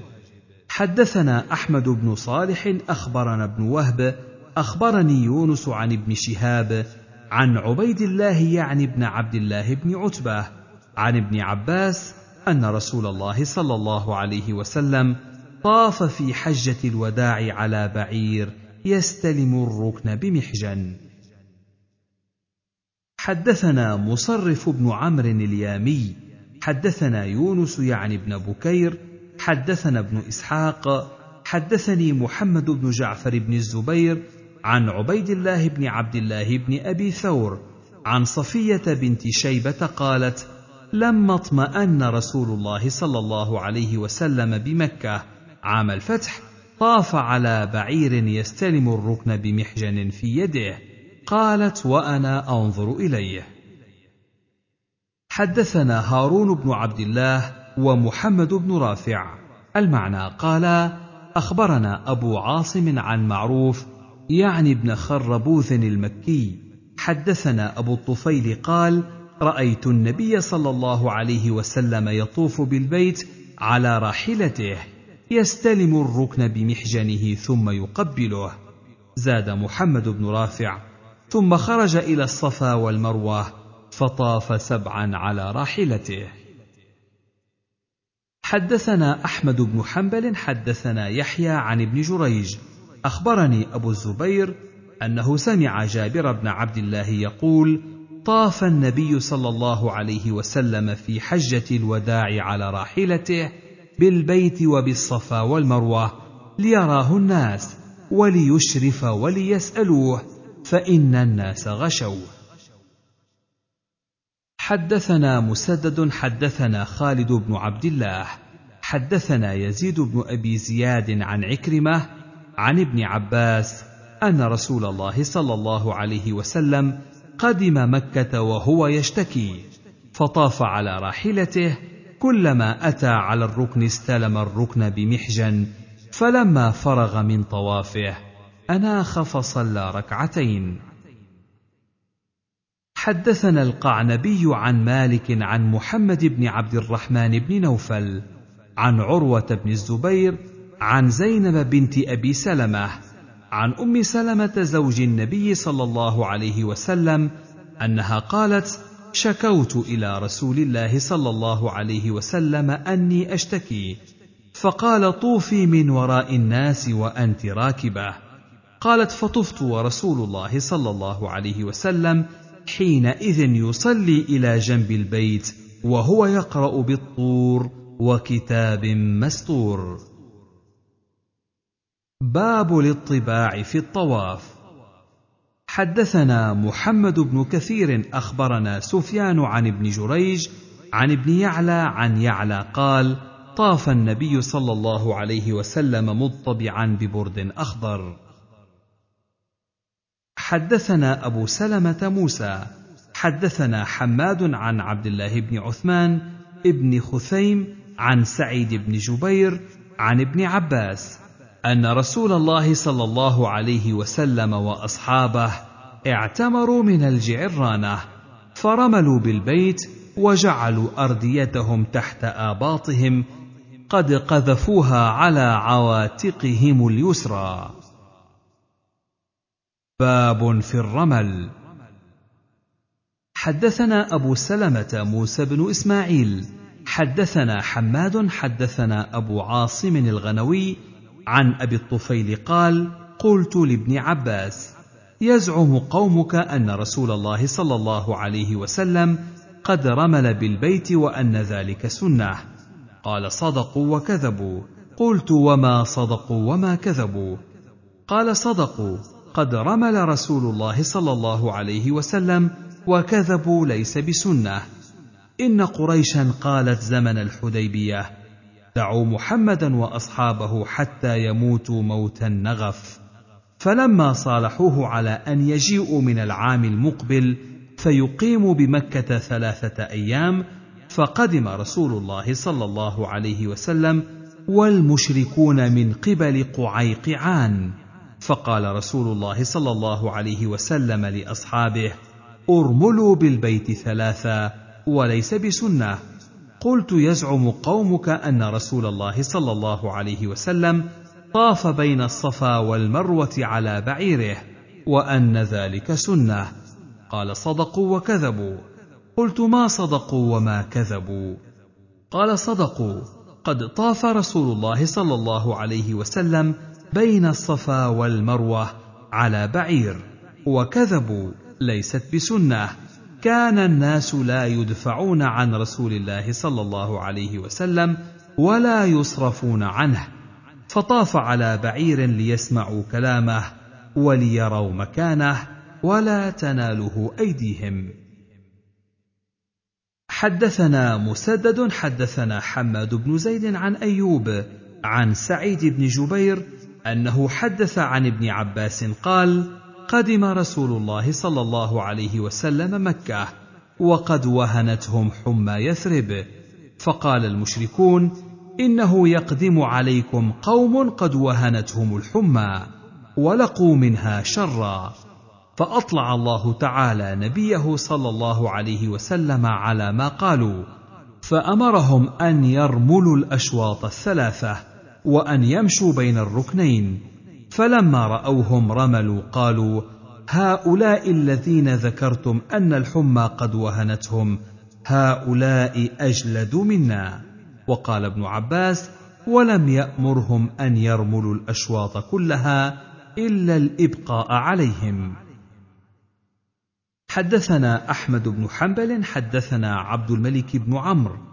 حدثنا هشام بن سعد عن زيد بن أسلم عن أبيه قال سمعت عمر بن الخطاب يقول فيما الرملان اليوم والكشف عن المناكب وقد اطا الله الإسلام ونفى الكفر وأهله.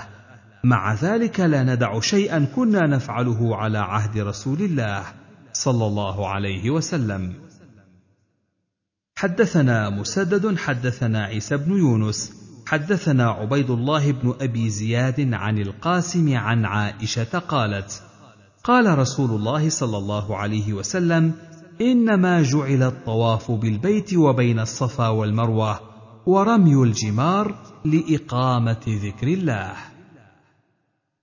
حدثنا محمد بن سليمان الأنباري حدثنا يحيى بن سليم عن ابن خثيم عن أبي الطفيل عن ابن عباس أن النبي صلى الله عليه وسلم اطبع فاستلم فكبر ثم رمل ثلاثة أطواف. وكانوا إذا بلغوا الركن اليماني وتغيبوا من قريش مشوا ثم يطلعون عليهم يرملون. تقول قريش كأنهم الغزلان قال ابن عباس فكانت سنة حدثنا موسى بن إسماعيل حدثنا حماد أخبرنا عبد الله بن عثمان بن خثيم عن أبي الطفيل عن ابن عباس أن رسول الله صلى الله عليه وسلم وأصحابه اعتمروا من الجعرانة فرملوا بالبيت ثلاثا ومشوا اربعا. حدثنا أبو كامل حدثنا سليم بن أخضر حدثنا عبيد الله عن نافع أن ابن عمر رمل من الحجر إلى الحجر وذكر أن رسول الله صلى الله عليه وسلم فعل ذلك. باب الدعاء في الطواف. حدثنا مسدد حدثنا عيسى بن يونس حدثنا ابن جريج عن يحيى بن عبيد عن أبيه عن عبد الله بن السائب قال سمعت رسول الله صلى الله عليه وسلم يقول ما بين الركنين. ربنا آتنا في الدنيا حسنة وفي الآخرة حسنة وقنا عذاب النار. حدثنا قتيبة حدثنا يعقوب عن موسى بن عقبة عن نافع عن ابن عمر أن رسول الله صلى الله عليه وسلم كان إذا طاف في الحج والعمرة أول ما يقدم فإنه يسعى ثلاثة أطواف ويمشي أربعة ثم يصلي سجدتين. باب الطواف بعد العصر. حدثنا ابن السرح والفضل بن يعقوب وهذا لفظه.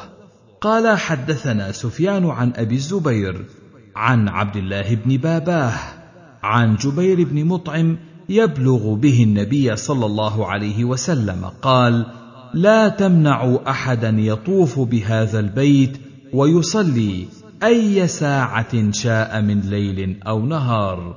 قال الفضل إن رسول الله صلى الله عليه وسلم قال يا بني عبد مناف لا تمنعوا أحدا. باب طواف القارن. حدثنا أحمد بن حنبل حدثنا يحيى عن ابن جريج قال أخبرني أبو الزبير قال سمعت جابر بن عبد الله يقول لم يطف النبي صلى الله عليه وسلم ولا أصحابه بين الصفا والمروة إلا طوافا واحدا طوافه الأول. حدثنا قتيبة بن سعيد حدثنا مالك بن أنس عن ابن شهاب عن عروة عن عائشة أن أصحاب رسول الله صلى الله عليه وسلم الذين كانوا معه لم يطوفوا حتى رموا الجمرة. حدثنا الربيع بن سليمان المؤذن أخبرنا الشافعي عن ابن عيينة عن ابن أبي نجيح عن عطاء عن عائشة أن النبي صلى الله عليه وسلم قال لها طوافك بالبيت وبين الصفا والمروة يكفيك لحجتك وعمرتك. قال الشافعي كان سفيان ربما قال عن عطاء عن عائشة وربما قال عن عطاء أن النبي صلى الله عليه وسلم قال لعائشة رضي الله عنها. باب الملتزم.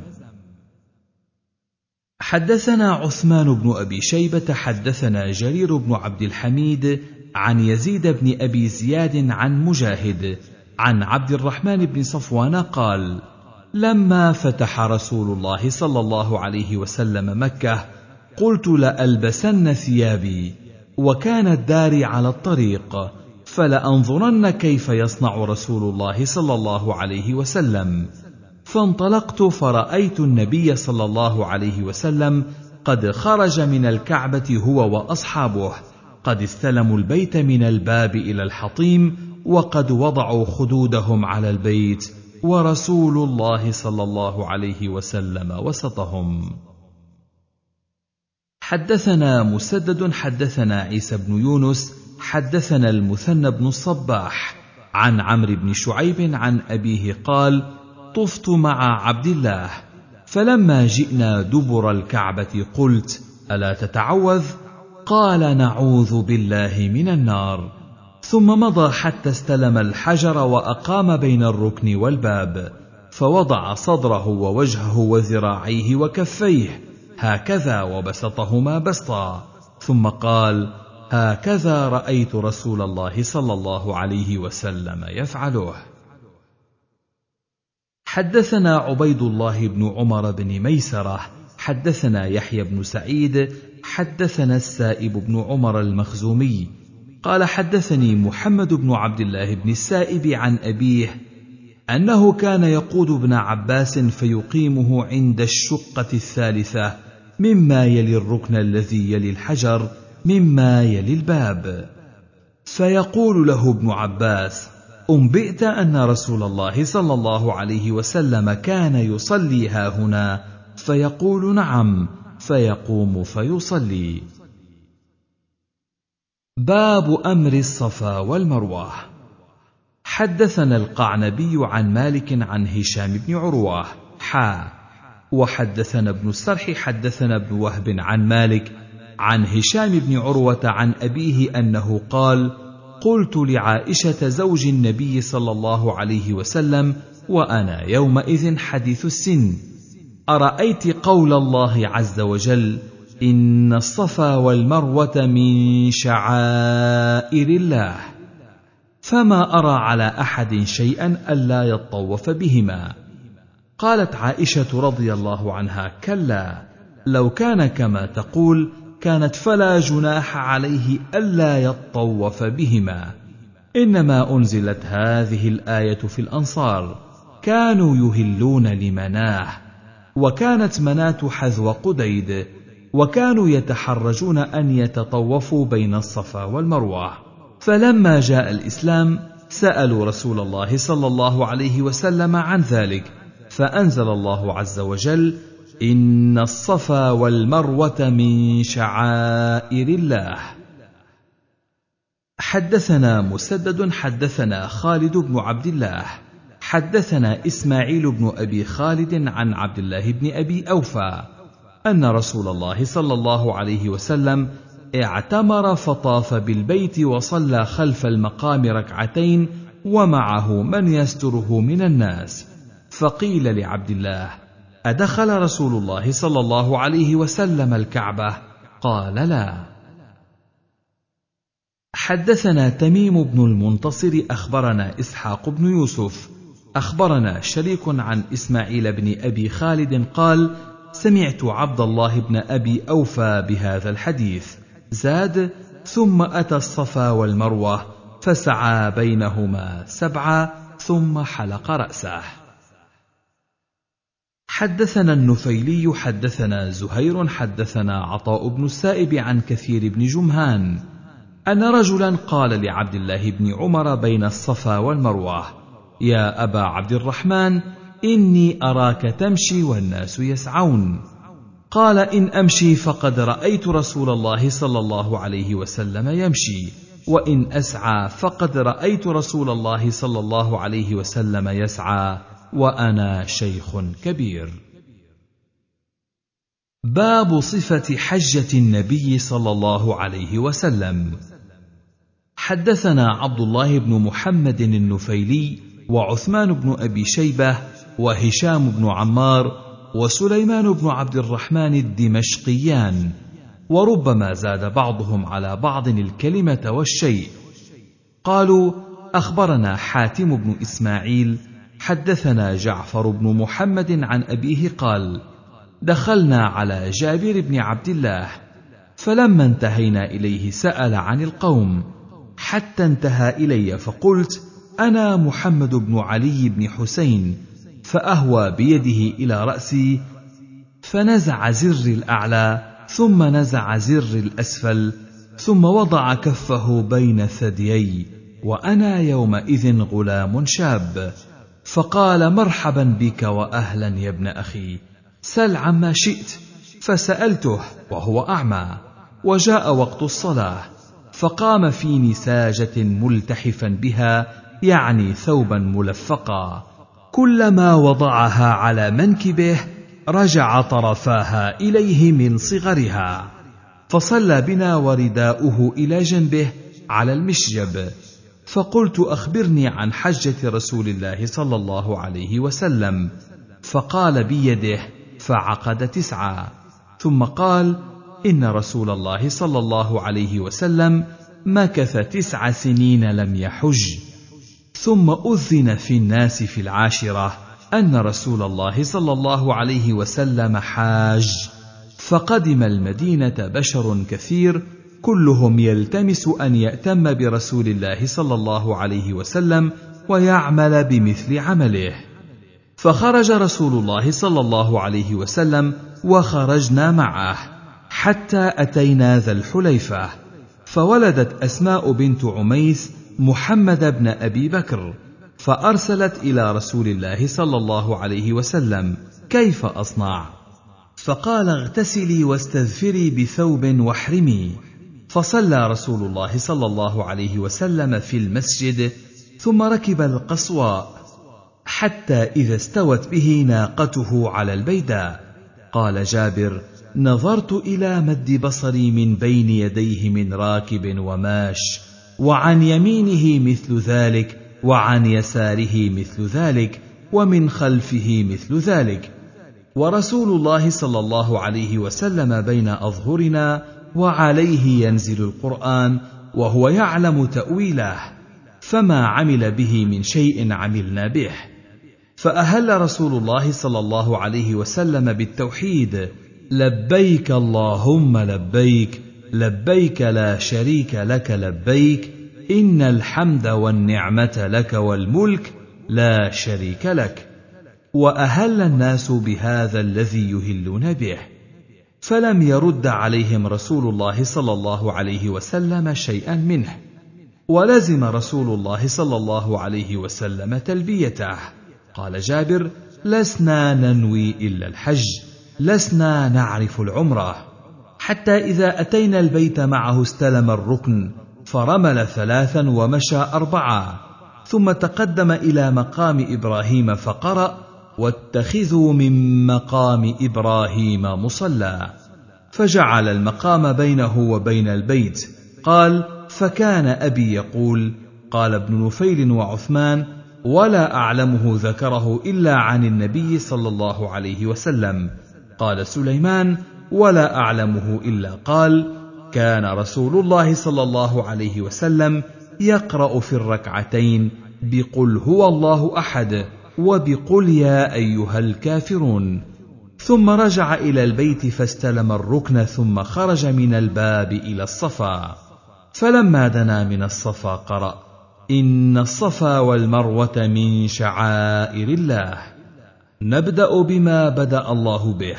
فبدأ بالصفا فرقي عليه حتى رأى البيت فكبر الله ووحده وقال لا إله إلا الله وحده لا شريك له له الملك وله الحمد يحيي ويميت وهو على كل شيء قدير لا إله إلا الله وحده أنجز وعده ونصر عبده وهزم الأحزاب وحده. ثم دعا بين ذلك وقال مثل هذا ثلاث مرات. ثم نزل إلى المروة حتى إذا انصبت قدماه رمل في بطن الوادي حتى إذا صعد مشى حتى أتى المروة فصنع على المروة مثل ما صنع على الصفا. حتى إذا كان آخر الطواف على المروة قال إني لو استقبلت من أمري ما استدبرت لم أسق الهدي ولجعلتها عمرة. ومن كان منكم ليس معه هدي فليحلل وليجعلها عمرة. فحل الناس كلهم وقصروا إلا النبي صلى الله عليه وسلم ومن كان معه هدي. فقام سراقة بن جعشم فقال يا رسول الله ألعامنا هذا أم للأبد؟ فشبك رسول الله صلى الله عليه وسلم أصابعه في الأخرى ثم قال دخلت العمرة في الحج هكذا مرتين لا بل لأبد أبد لا بل لأبد أبد. قال وقدم علي رضي الله عنه من اليمن ببدن النبي صلى الله عليه وسلم فوجد فاطمة عليها السلام ممن حل ولبست ثيابا صبيغا واكتحلت. فأنكر علي رضي الله عنه ذلك عليها وقال من أمرك بهذا؟ قالت أبي. قال وكان علي رضي الله عنه يقول بالعراق ذهبت إلى رسول الله صلى الله عليه وسلم محرشا على فاطمة رضي الله عنها في الأمر الذي صنعته مستفتيا لرسول الله صلى الله عليه وسلم في الذي ذكرت عنه فأخبرته أني أنكرت ذلك عليها فقالت إن أبي أمرني بهذا. فقال صدقت صدقت. ماذا قلت حين فرضت الحج؟ قال قلت اللهم إني أهل بما أهل به رسول الله صلى الله عليه وسلم. قال فإن معي الهدي فلا تحلل. قال فكان جماعة الهدي الذي قدم به علي من اليمن والذي أتى به النبي صلى الله عليه وسلم من المدينة مئة. فحل الناس كلهم وقصروا إلا النبي صلى الله عليه وسلم ومن كان معه هدي. قال فلما كان يوم التروية ووجهوا إلى منى أهلوا بالحج. فركب رسول الله صلى الله عليه وسلم فصلى بمنن الظهر والعصر والمغرب والعشاء والصبح. ثم مكث قليلا حتى طلعت الشمس وأمر بقبة له من شعر فضربت بنمرة. فسار رسول الله صلى الله عليه وسلم ولا تشك قريش أن النبي صلى الله عليه وسلم واقف عند المشعر الحرام بالمزدلفة كما كانت قريش تصنع في الجاهلية. فأجاز رسول الله صلى الله عليه وسلم حتى أتى عرفة. فوجد القبة قد ضربت له بنمرة فنزل بها حتى إذا زاغت الشمس أمر بالقصواء فرحلت له فركب حتى أتى بطن الوادي فخطب الناس فقال إن دماءكم وأموالكم عليكم حرام كحرمة يومكم هذا في شهركم هذا في بلدكم هذا. ألا إن كل شيء من أمر الجاهلية تحت قدمي موضوع؟ ودماء الجاهلية موضوعة وأول دم أضعه دماؤنا. دم قال عثمان دم ابن ربيعة وقال سليمان دم ربيعة بن الحارث بن عبد المطلب.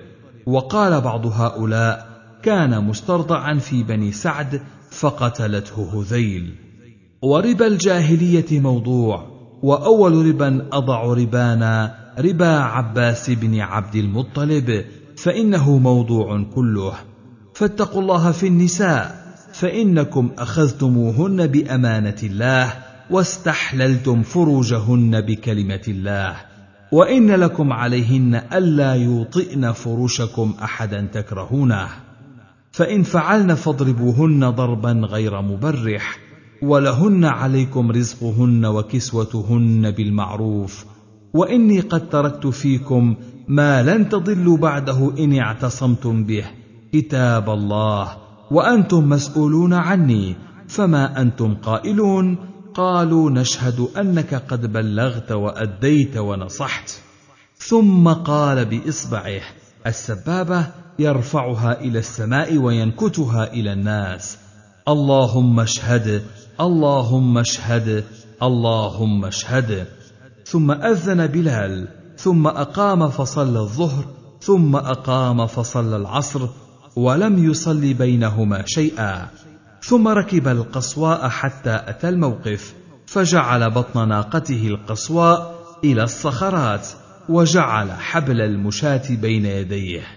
فاستقبل القبلة فلم يزل واقفا حتى غربت الشمس وذهبت الصفرة قليلا حين غاب القرص. وأردف أسامة خلفه فدفع رسول الله صلى الله عليه وسلم وقد شنق للقصوى الزمام حتى إن رأسها ليصيب مورك رحله وهو يقول بيده اليمنى السكينة أيها الناس السكينة أيها الناس كلما أتى حبلا من الحبال أرخى لها قليلا حتى تصعد حتى أتى المزدلفة. فجمع بين المغرب والعشاء بأذان واحد وإقامتين. قال عثمان ولم يسبح بينهما شيئا. ثم اتفقوا. ثم اضطجع رسول الله صلى الله عليه وسلم حتى طلع الفجر. فصلى الفجر حين تبين له الصبح. قال سليمان بنداء وإقامة. ثم اتفقوا. ثم ركب القصواء حتى أتى المشعر الحرام فرقي عليه. قال عثمان وسليمان فاستقبل القبلة فحمد الله وكبره وهلله. زاد عثمان ووحده فلم يزل واقفا حتى أسفر جدا.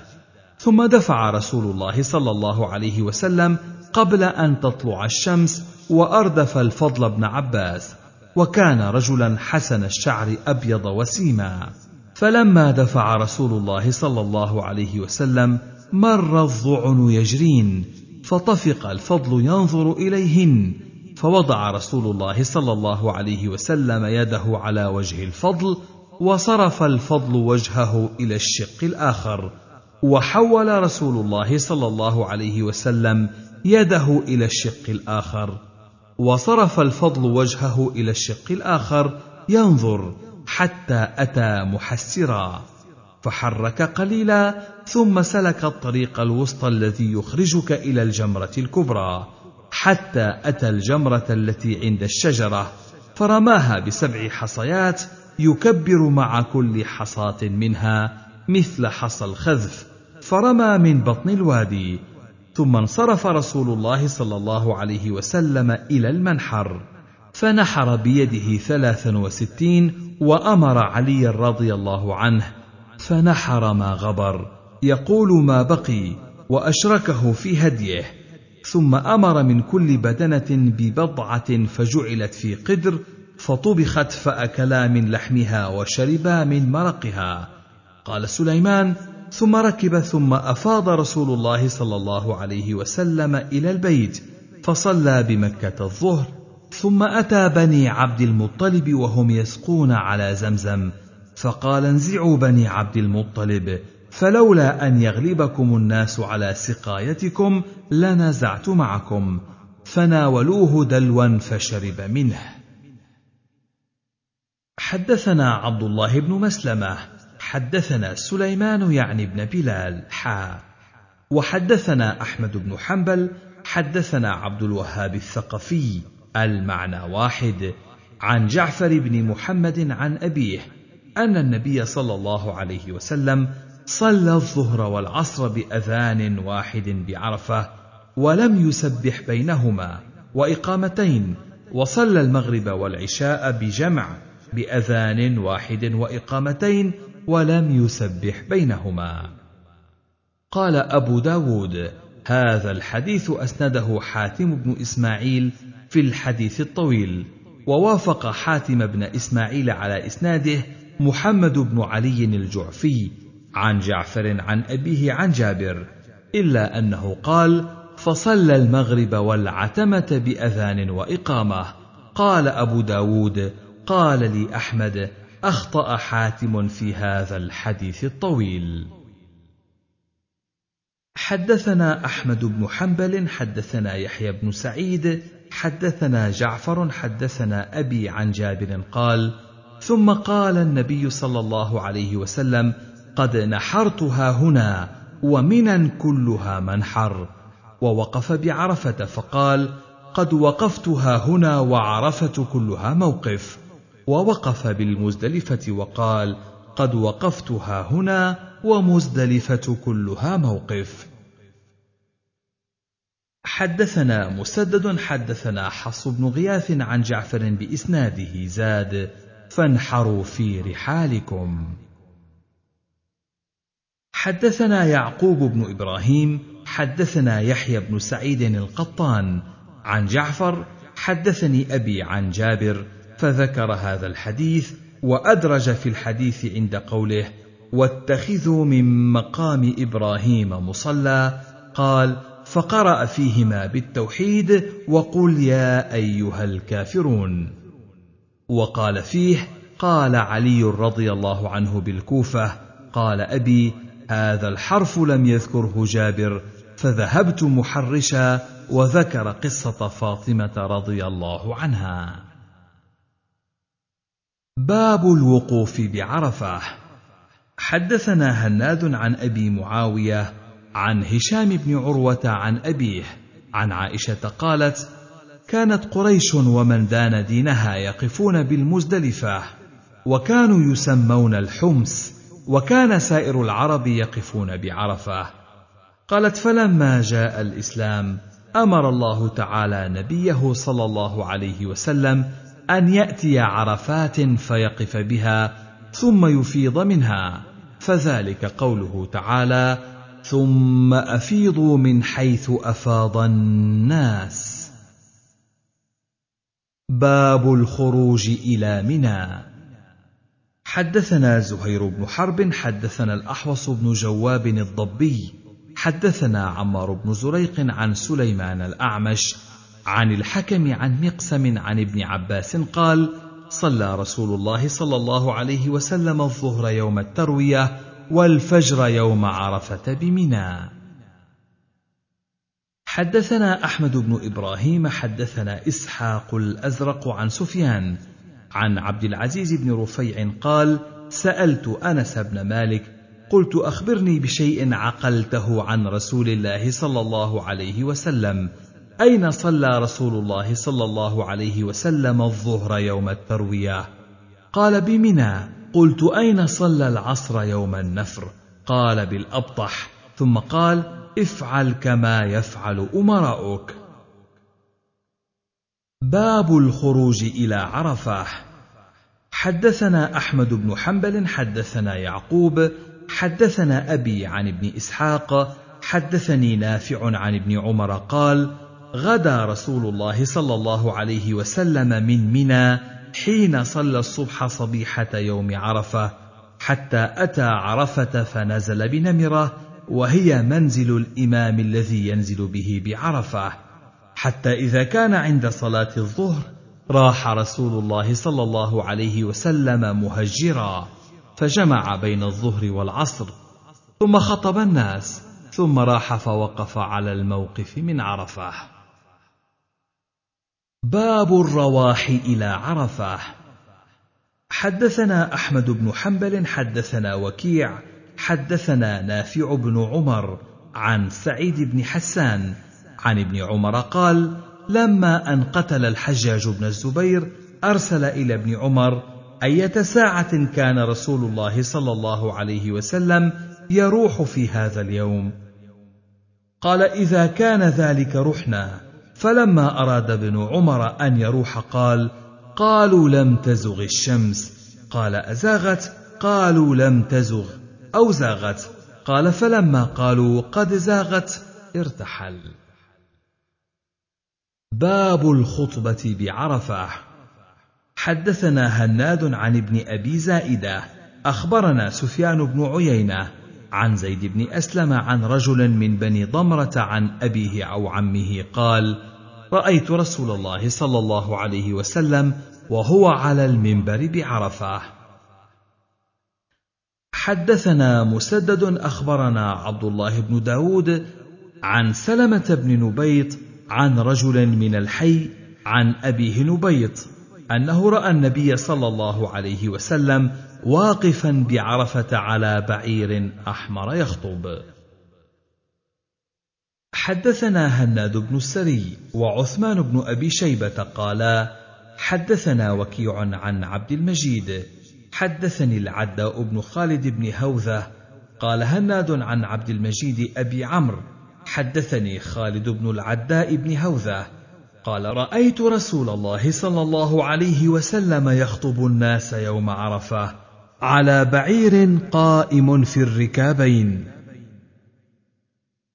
قال أبو داود رواه ابن العلاء عن وكيع كما قال هناد. حدثنا عباس بن عبد العظيم حدثنا عثمان بن عمر حدثنا عبد المجيد أبو عمرو عن العداء بن خالد بمعناه. باب موضع الوقوف بعرفة.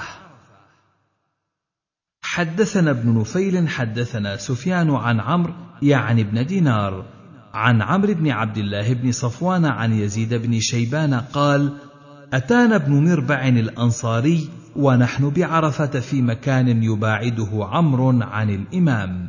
فقال أما إني رسول رسول الله صلى الله عليه وسلم إليكم يقول لكم قفوا على مشاعركم فإنكم على إرث من إرث أبيكم إبراهيم.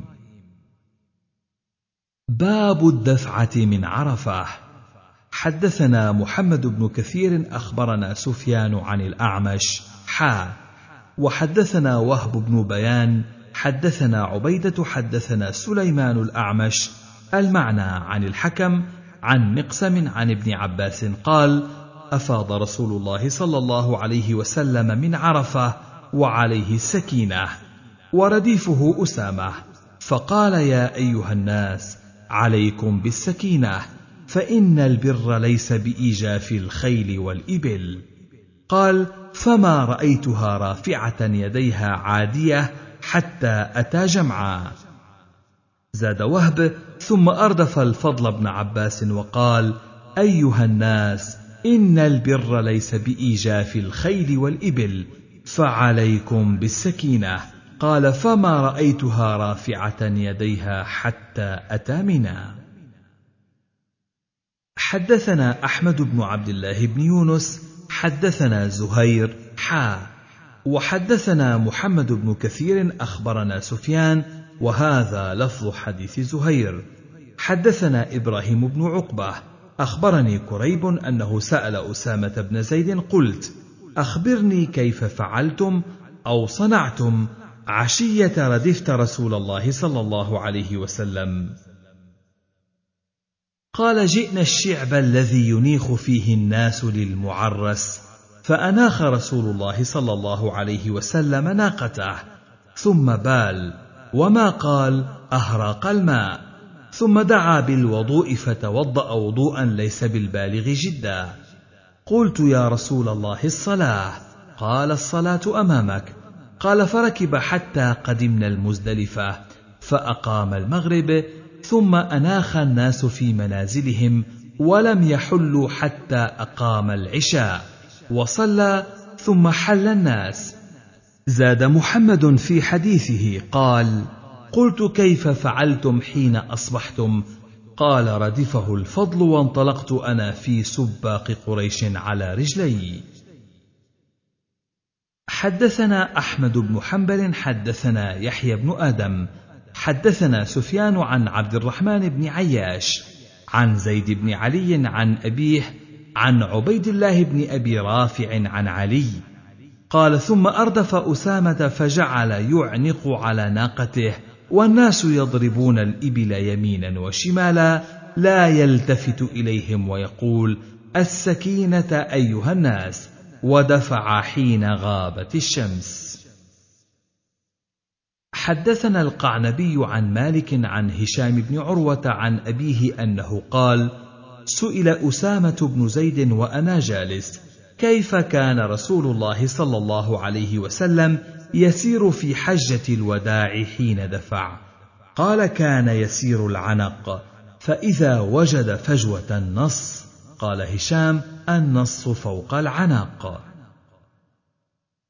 حدثنا أحمد بن حنبل حدثنا يعقوب حدثنا أبي عن ابن إسحاق حدثني إبراهيم بن عقبة عن كريب مولى عبد الله بن عباس عن أسامة قال كنت ردف النبي صلى الله عليه وسلم فلما وقعت الشمس دفع رسول الله صلى الله عليه وسلم.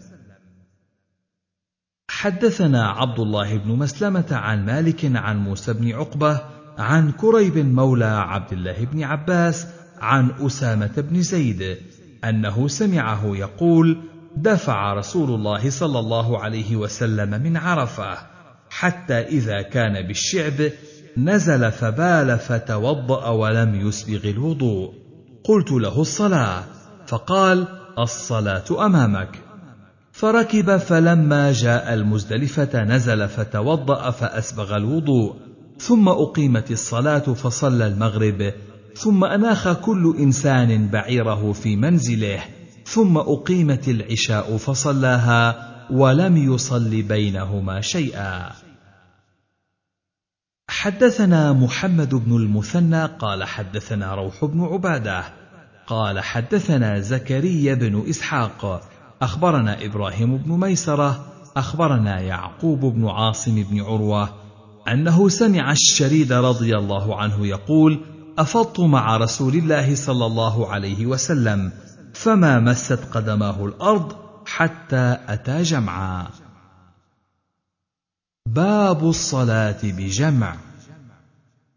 حدثنا عبد الله بن مسلمة عن مالك عن ابن شهاب عن سالم بن عبد الله عن عبد الله بن عمر أن رسول الله صلى الله عليه وسلم صلى المغرب والعشاء بالمزدلفة جميعا.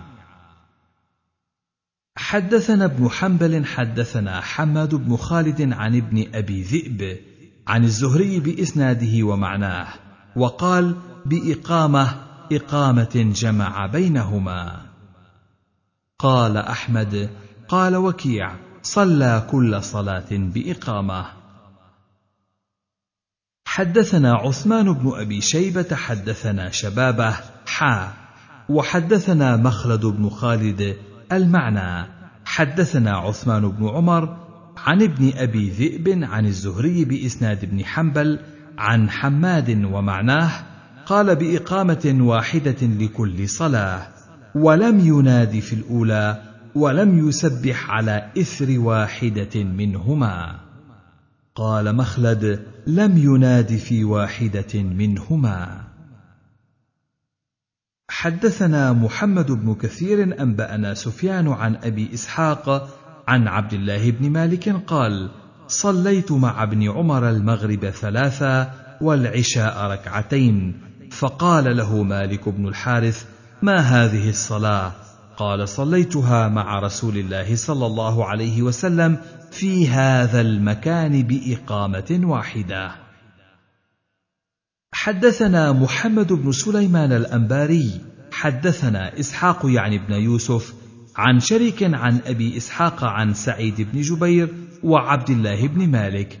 قالا صلينا مع ابن عمر بالمزدلفة المغرب والعشاء بإقامة واحدة. فذكر معنى ابن كثير.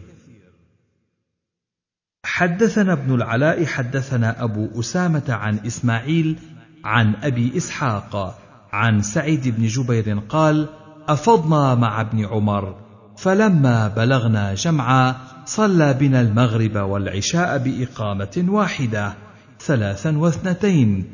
فلما انصرف قال لنا ابن عمر هكذا صلى بنا رسول الله. صلى الله عليه وسلم في هذا المكان. حدثنا مسدد حدثنا يحيى عن شعبة. حدثني سلمة بن كهيل قال رأيت سعيد بن جبير أقام بجمع فصلى المغرب ثلاثا ثم صلى العشاء ركعتين ثم قال شهدت بن عمر صنع في هذا المكان مثل هذا. وقال شهدت رسول الله صلى الله عليه وسلم صنع مثل هذا في هذا المكان. حدثنا مسدد حدثنا أبو الأحوص حدثنا أشعث بن سليم عن أبيه قال أقبلت مع ابن عمر من عرفات إلى المزدلفة فلم يكن يفتر من التكبير والتهليل حتى أتينا المزدلفة فأذن وأقام أو أمر إنسانا فأذن وأقام فصلى بنا المغرب ثلاث ركعات ثم التفت إلينا فقال الصلاة. فصلى بنا العشاء ركعتين ثم دعا بعشائه. قال وأخبرني علاج بن عمرو بمثل حديث أبي عن ابن عمر. فقيل لابن عمر في ذلك فقال صليت مع رسول الله صلى الله عليه وسلم هكذا. حدثنا مسدد أن عبد الواحد بن زياد وأبا عوانة وأبا معاوية حدثوهم عن الأعمش عن عمارة عن عبد الرحمن بن يزيد عن ابن مسعود قال ما رأيت رسول الله صلى الله عليه وسلم صلى صلاة إلا لوقتها إلا بجمع فإنه جمع بين المغرب والعشاء بجمع وصلى صلاة الصبح من الغد قبل وقتها. حدثنا أحمد بن حنبل حدثنا يحيى بن آدم حدثنا سفيان عن عبد الرحمن بن عياش عن زيد بن علي عن أبيه عن عبيد الله بن أبي رافع عن علي قال فلما أصبح يعني النبي صلى الله عليه وسلم ووقف على قزح فقال هذا قزح وهو الموقف وجمع كلها موقف ونحرتها هنا ومنا كلها منحر فانحروا في رحالكم. حدثنا مسدد حدثنا حفص بن غياث عن جعفر بن محمد عن أبيه عن جابر أن النبي صلى الله عليه وسلم قال وقفت ها هنا بعرفة وعرفة كلها موقف. ووقفت ها هنا بجمع وجمع كلها موقف ونحرت ها هنا ومنا كلها منحر فانحروا في رحالكم. حدثنا الحسن بن علي حدثنا أبو أسامة عن أسامة بن زيد عن عطاء قال حدثني جابر بن عبد الله أن رسول الله صلى الله عليه وسلم قال كل عرفة موقف وكل من منحر وكل المزدلفة موقف وكل فجاج مكة طريق ومنحر.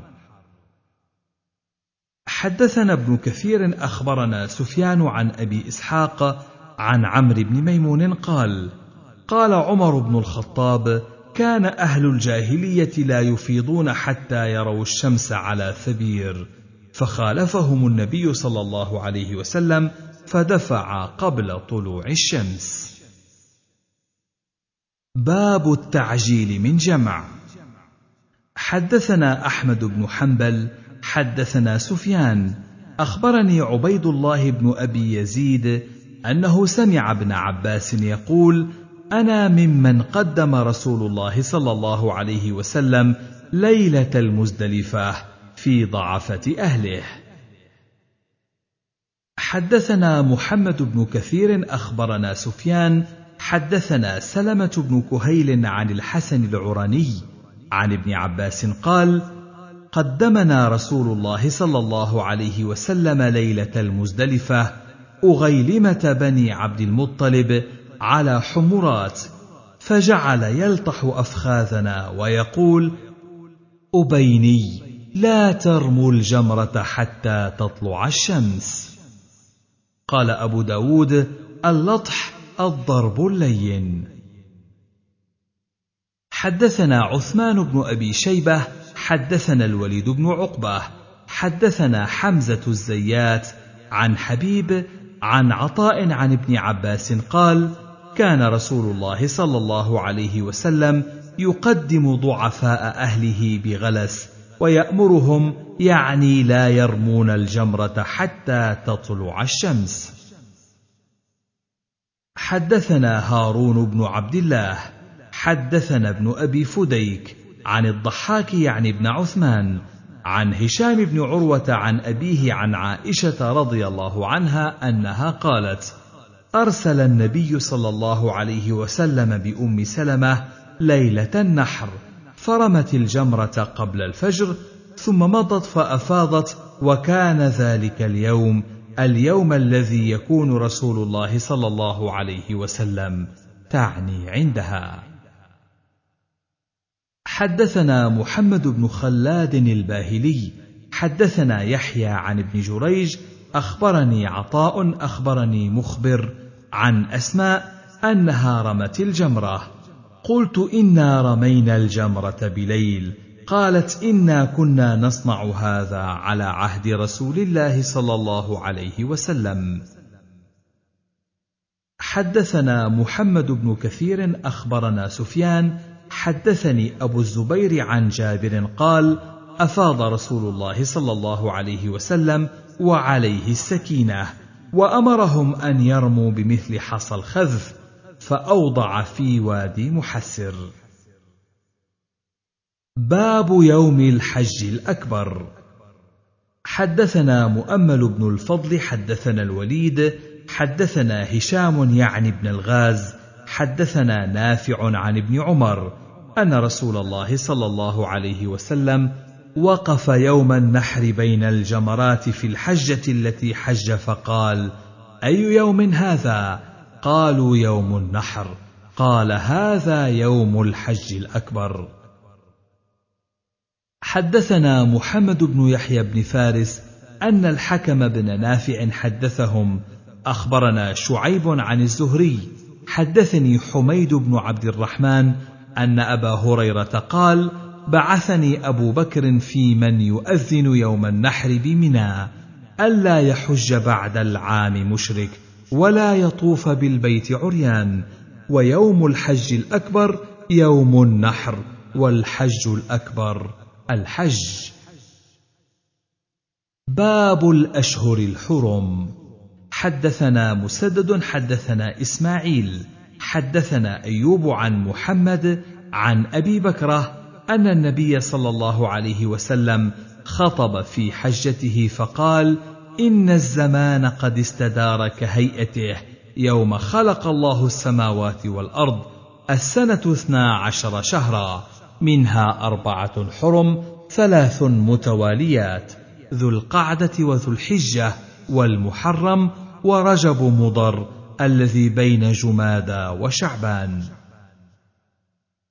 حدثنا محمد بن يحيى بن فياض حدثنا عبد الوهاب حدثنا أيوب السختياني عن محمد بن سيرين عن ابن أبي بكرة عن أبي بكرة عن النبي صلى الله عليه وسلم بمعناه. قال أبو داود وسماه ابن عون فقال عن عبد الرحمن بن أبي بكرة عن أبي بكرة في هذا الحديث. باب من لم يدرك عرفة.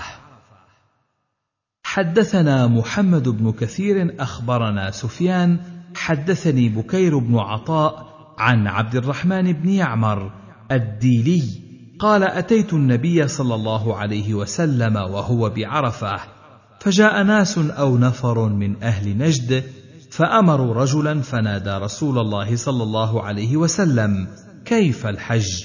فأمر رجلا فنادى الحج الحج يوم عرفة. من جاء قبل صلاة الصبح من ليلة جمع فتم حجه. أيام منى ثلاثة.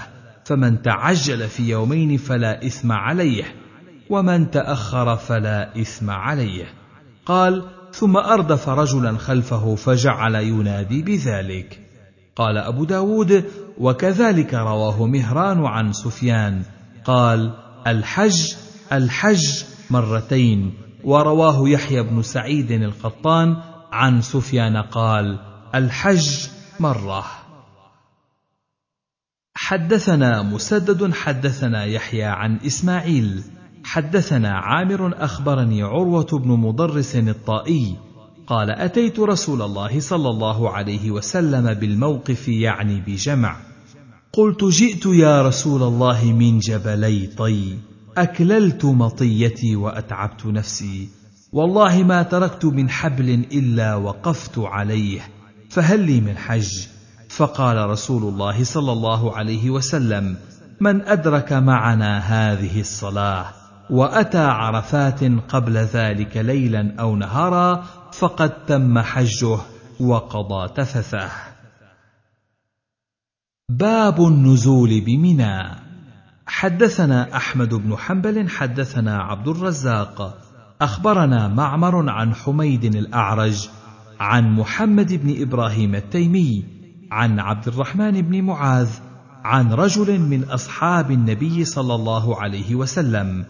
قال خطب النبي صلى الله عليه وسلم الناس بمنى ونزلهم منازلهم فقال لينزل المهاجرون هاهنا وأشار إلى ميمنة القبلة والأنصار هاهنا وأشار إلى ميسرة القبلة ثم لينزل الناس حولهم. باب أي يوم يخطب بمنى. حدثنا محمد بن العلاء حدثنا ابن المبارك عن إبراهيم بن نافع عن ابن أبي نجيح عن أبيه عن رجلين من بني بكر قالا رأينا رسول الله صلى الله عليه وسلم يخطب بين أوسط أيام التشريق ونحن عند راحلته وهي خطبة رسول الله صلى الله عليه وسلم التي خطب بمنى.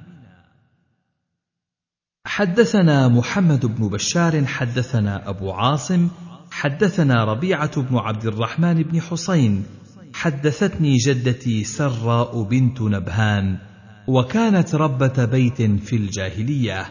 قالت خطبنا النبي صلى الله عليه وسلم يوم الرؤس فقال أي يوم هذا؟ قلنا الله ورسوله أعلم. قال أليس أوسط أيام التشريق؟ قال أبو داود وكذلك قال عم أبي حرة الرقاشي أنه خطب أوسط أيام التشريق. باب من قال خطب يوم النحر. حدثنا هارون بن عبد الله حدثنا هشام بن عبد الملك حدثنا عكرمة حدثني الهرماس بن زياد الباهلي. قال رأيت النبي صلى الله عليه وسلم يخطب الناس على ناقته العضباء يوم الأضحى بمنى. حدثنا مؤمل يعني ابن الفضل الحراني حدثنا الوليد حدثنا ابن جابر حدثنا سليم بن عامر الكلاعي. سمعت أبا أمامة يقول سمعت خطبة رسول الله صلى الله عليه وسلم بمنى يوم النحر. باب أي وقت يخطب يوم النحر؟ حدثنا عبد الوهاب بن عبد الرحيم الدمشقي. حدثنا مروان عن هلال بن عامر المزني.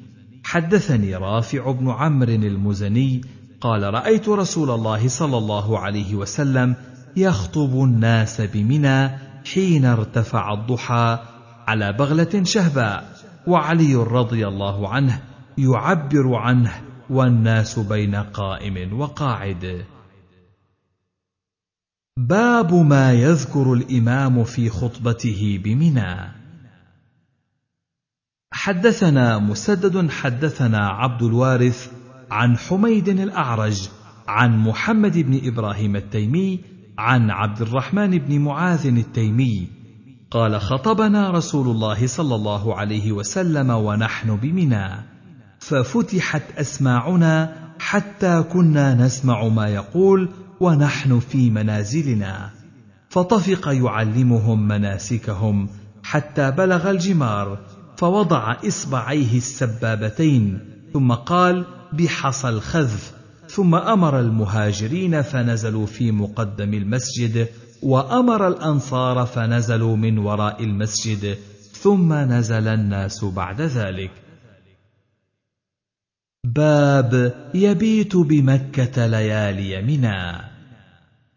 حدثنا أبو بكر محمد بن خلاد الباهلي حدثنا يحيى عن ابن جريج حدثني حريز أو أبو حريز الشك من يحيى أنه سمع عبد الرحمن بن فروخ يسأل ابن عمر قال إنا نتبايع بأموال الناس فيأتي أحدنا مكة فيبيت على المال. فقال أما رسول الله صلى الله عليه وسلم فبات بمنى وظل. حدثنا عثمان بن أبي شيبة حدثنا ابن نمير وأبو أسامة عن عبيد الله عن نافع عن ابن عمر قال استأذن العباس رسول الله صلى الله عليه وسلم أن يبيت بمكة ليالي منى من أجل سقايته فأذن له. باب الصلاة بمنى. حدثنا مسدد أن أبا معاوية وحفص بن غياث حدثاهم وحديث أبي معاوية أتم عن الأعمش عن إبراهيم عن عبد الرحمن بن يزيد قال صلى عثمان بمنى أربعة فقال عبد الله صليت مع النبي صلى الله عليه وسلم ركعتين ومع أبي بكر ركعتين ومع عمر ركعتين زاد عن حفص ومع عثمان صدرا من إمارته ثم أتمها زاد منها هنا عن أبي معاوية ثم تفرقت بكم الطرق فلوددت أن لي من أربع ركعات ركعتين متقبلتين. قال الأعمش فحدثني معاوية بن قرة عن أشياخه أن عبد الله صلى أربعة. قال فقيل له عبت على عثمان ثم صليت أربعة؟ قال الخلاف شر. حدثنا محمد بن العلاء أخبرنا ابن المبارك عن معمر عن الزهري أن عثمان إنما صلى بمنى أربعة لأنه أجمع على الإقامة بعد الحج. حدثنا هناد بن السري عن أبي الأحوص عن المغيرة عن إبراهيم قال إن عثمان صلى اربعا لأنه اتخذها وطنا. حدثنا محمد بن العلاء أخبرنا ابن المبارك عن يونس عن الزهري قال لما اتخذ عثمان الأموال بالطائف وأراد أن يقيم بها صلى أربعة قال ثم أخذ به الأئمة بعده.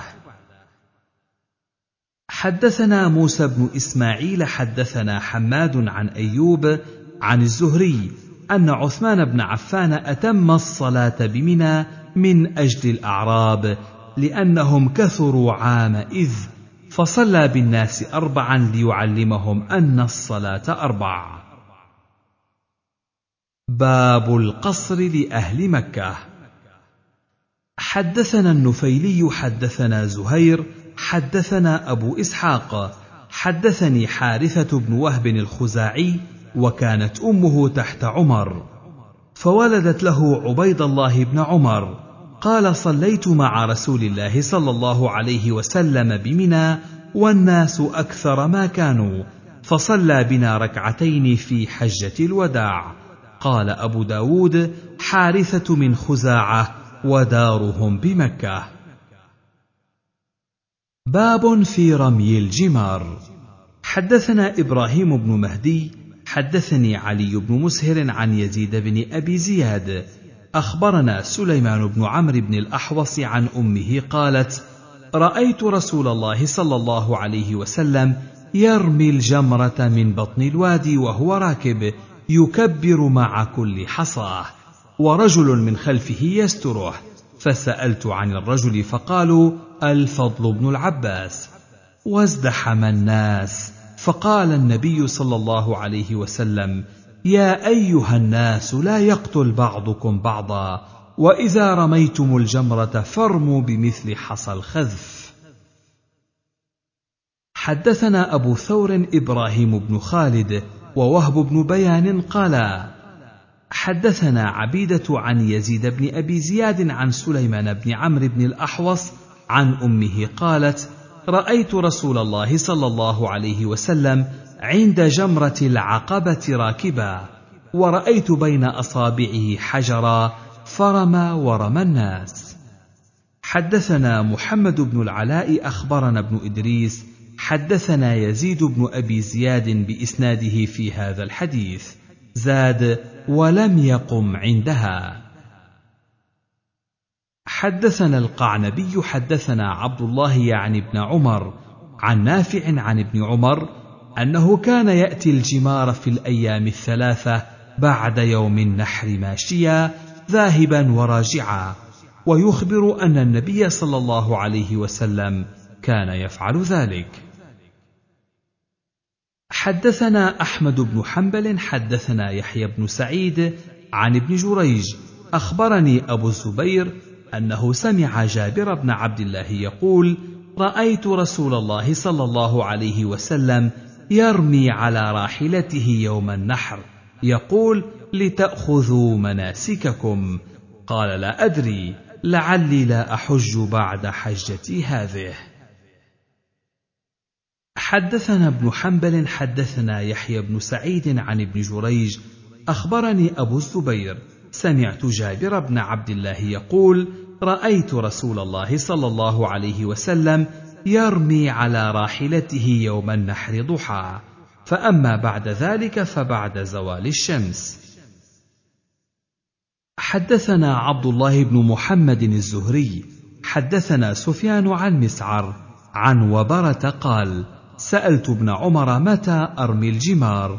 قال إذا رمى إمامك فرم فأعدت عليه المسألة فقال كنا نتحين زوال الشمس فإذا زالت الشمس رمينا. حدثنا علي بن بحر وعبد الله بن سعيد.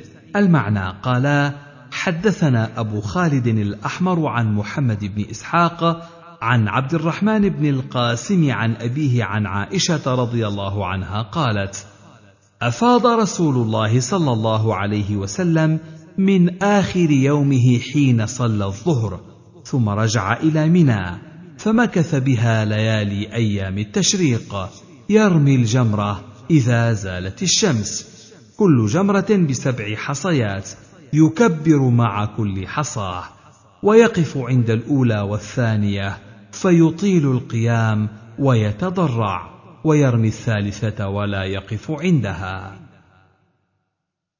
حدثنا حفص بن عمر ومسلم بن إبراهيم.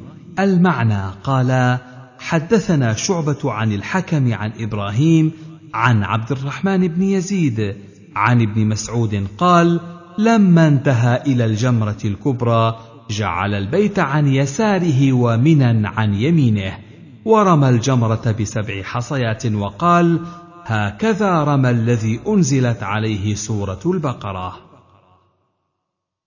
حدثنا عبد الله بن مسلمة القعنبي عن مالك حا وحدثنا ابن السرح أخبرنا ابن وهب أخبرني مالك عن عبد الله بن أبي بكر بن محمد بن عمرو بن حزم عن أبيه عن أبي البداح بن عاصم عن أبيه أن رسول الله صلى الله عليه وسلم رخص لرعاء الإبل في البيتوتة يرمون يوم النحر ثم يرمون الغد ومن بعد الغد بيومين ويرمون يوم النفر.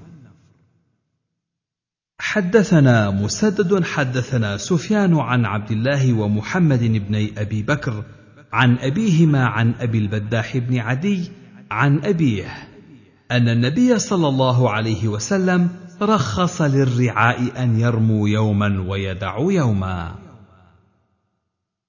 حدثنا عبد الرحمن بن المبارك حدثنا خالد بن الحارث حدثنا شعبة عن قتادة قال سمعت أبا مجلز يقول سألت ابن عباس عن شيء من أمر الجمار فقال ما أدري أرماها رسول الله صلى الله عليه وسلم بست أو بسبع حدثنا مسدد حدثنا عبد الواحد بن زياد حدثنا الحجاج عن الزهري عن عمرة بنت عبد الرحمن عن عائشة قالت قال رسول الله صلى الله عليه وسلم إذا رمى أحدكم جمرة العقبة فقد حل له كل شيء إلا النساء. قال أبو داود هذا حديث ضعيف الحجاج لم ير الزهري ولم يسمع منه. باب الحلق والتقصير. حدثنا القعنبي عن مالك عن نافع عن عبد الله بن عمر أن رسول الله صلى الله عليه وسلم قال اللهم ارحم المحلقين. قالوا يا رسول الله والمقصرين. قال اللهم ارحم المحلقين. قالوا يا رسول الله والمقصرين. قال والمقصرين. حدثنا قتيبة حدثنا يعقوب يعني الإسكندراني عن موسى بن عقبة عن نافع عن ابن عمر أن رسول الله صلى الله عليه وسلم حلق رأسه في حجة الوداع. حدثنا محمد بن العلاء حدثنا حفص عن هشام عن ابن سيرين عن أنس بن مالك أن رسول الله صلى الله عليه وسلم رمى جمرة العقبة يوم النحر ثم رجع إلى منزله بمنى فدعا بذبح فذبح ثم دعا بالحلاق فأخذ بشق رأسه الأيمن فحلقه فجعل يقسم بين من يليه الشعرة والشعرتين ثم أخذ بشق رأسه الأيسر فحلقه ثم قال ها هنا أبو طلحة. فدفعه إلى أبي طلحة. حدثنا عبيد بن هشام أبو نعيم الحلبي وعمرو بن عثمان. المعنى قالا حدثنا سفيان عن هشام بن حسان بإسناده بهذا. قال فيه قال للحالق ابدأ بالشق الأيمن فاحلقه. حدثنا نصر بن علي أخبرنا يزيد بن زريع أخبرنا خالد عن عكرمة عن ابن عباس أن النبي صلى الله عليه وسلم كان يسأل يوم منى فيقول لا حرج. فسأله رجل فقال إني حلقت قبل أن أذبح. قال أذبح ولا حرج. قال إني أمسيت ولم أرم. قال أرم ولا حرج. حدثنا محمد بن الحسن العتكي. أخبرنا محمد بن بكر أخبرنا ابن جريج قال بلغني عن صفية بنت شيبة بن عثمان قالت أخبرتني أم عثمان بنت أبي سفيان أن ابن عباس قال قال رسول الله صلى الله عليه وسلم ليس على النساء الحلق إنما على النساء التقصير. حدثنا أبو يعقوب البغدادي ثقاه. حدثنا هشام بن يوسف عن ابن جريج عن عبد الحميد بن جبير بن شيبة عن صفية بنت شيبة قالت أخبرتني أم عثمان بنت أبي سفيان أن ابن عباس قال قال رسول الله صلى الله عليه وسلم ليس على النساء الحلق إنما على النساء التقصير. باب العمرة. حدثنا عثمان بن أبي شيبة حدثنا مخلد بن يزيد ويحيى بن زكريا عن ابن جريج عن عكرمة بن خالد عن ابن عمر قال اعتمر رسول الله صلى الله عليه وسلم قبل أن يحج. حدثنا هناد بن السري عن ابن أبي زائدة. حدثنا ابن جريج ومحمد بن إسحاق عن عبد الله بن طاووس عن أبيه عن ابن عباس قال والله ما أعمر رسول الله صلى الله عليه وسلم عائشة في ذي الحجة إلا ليقطع بذلك أمر أهل الشرك فإن هذا الحي من قريش ومن دان دينهم كانوا يقولون إذا عفى الوبر وبرأ الدبر ودخل صفر فقد حلت العمرة لمن اعتمر. فكانوا يحرمون العمرة حتى ينسلخ ذو الحجة والمحرم. حدثنا أبو كامل حدثنا أبو عوانة عن إبراهيم بن مهاجر عن أبي بكر بن عبد الرحمن. أخبرني رسول مروان الذي أرسل إلى أم معقل قالت كان أبو معقل حاجا مع رسول الله صلى الله عليه وسلم فلما قدم قالت أم معقل قد علمت أن علي حجة فانطلقا يمشيان حتى دخلا عليه فقالت يا رسول الله إن علي حجة وإن لأبي معقل بكرا. قال أبو معقل صدقت جعلته في سبيل الله. فقال رسول الله صلى الله عليه وسلم أعطها فلتحج عليه فإنه في سبيل الله. فأعطاها البكر. فقالت يا رسول الله إني امرأة قد كبرت وسقمت فهل من عمل يجزئ عني من حجتي؟ قال عمرة في رمضان تجزئ حجه.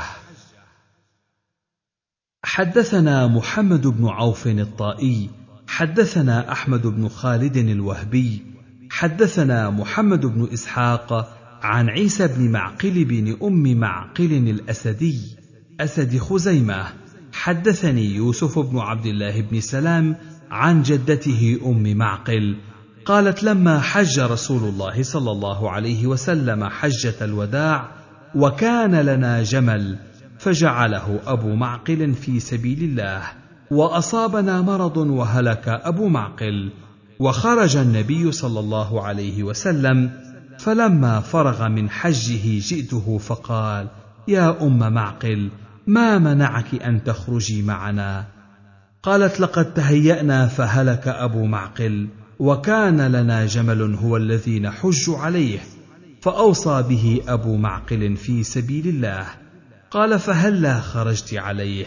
فإن الحج في سبيل الله. فأما إذ فاتتك هذه الحجة معنا فاعتمري في رمضان فإنها كحجة. فكانت تقول الحج حجة والعمرة عمرة وقد قال هذا لي رسول الله صلى الله عليه وسلم. ما أدري ألي خاصة؟ حدثنا مسدد حدثنا عبد الوارث عن عامر الأحول عن بكر بن عبد الله عن ابن عباس قال أراد رسول الله صلى الله عليه وسلم الحج فقالت امرأة لزوجها أحجني مع رسول الله صلى الله عليه وسلم على جملك؟ فقال ما عندي ما أحجك عليه. قالت أحججني على جملك فلان. قال ذاك حبيس في سبيل الله عز وجل. فأتى رسول الله صلى الله عليه وسلم فقال إن امرأتي تقرأ عليك السلام ورحمة الله وإنها سألتني الحج معك قالت أحجني مع رسول الله صلى الله عليه وسلم فقلت ما عندي ما أحجك عليه؟ قالت أحجني على جملك فلان فقلت ذاك حبيس في سبيل الله عز وجل. قال أما إنك لو أحججتها عليه كان في سبيل الله. أما وإنها أمرتني أن أسألك ما يعدل حجة معك. قال رسول الله صلى الله عليه وسلم أقرئها السلام ورحمة الله وبركاته وأخبرها أنها تعدل حجة معي يعني عمرة في رمضان. حدثنا عبد الأعلى بن حماد حدثنا داود بن عبد الرحمن عن هشام بن عروة عن أبيه عن عائشة أن رسول الله صلى الله عليه وسلم اعتمر عمرتين عمرة في ذي القعدة وعمرة في شوال. حدثنا النفيلي حدثنا زهير حدثنا أبو إسحاق عن مجاهد قال سئل ابن عمر كم اعتمر رسول الله صلى الله عليه وسلم؟ فقال مرتين. فقالت عائشة لقد علم ابن عمر أن رسول الله صلى الله عليه وسلم قد اعتمر ثلاثا سوى التي قرنها بحجة الوداع. حدثنا النفيلي وقتيبة قالا حدثنا داود بن عبد الرحمن العطار عن عمرو بن دينار عن عكرمة عن ابن عباس قال اعتمر رسول الله صلى الله عليه وسلم أربع عمر عمرة الحديبية والثانية حين تواطؤوا على عمرة من قابل والثالثة من الجعرانة والرابعة التي قرن مع حجته. حدثنا أبو الوليد الطيالسي وهدبة بن خالد قالا حدثنا همام عن قتادة عن أنس أن رسول الله صلى الله عليه وسلم اعتمر أربع عمر كلهن في ذي القعدة إلا التي مع حجته. قال أبو داود أتقنت منها هنا من هدبة وسمعته من أبي الوليد ولم أضبطه. عمرة زمن الحديبية أو من الحديبية وعمرة القضاء في ذي القعدة وعمرة من الجعرانة حيث قسم غنائم حنين في ذي القعدة وعمرة مع حجته.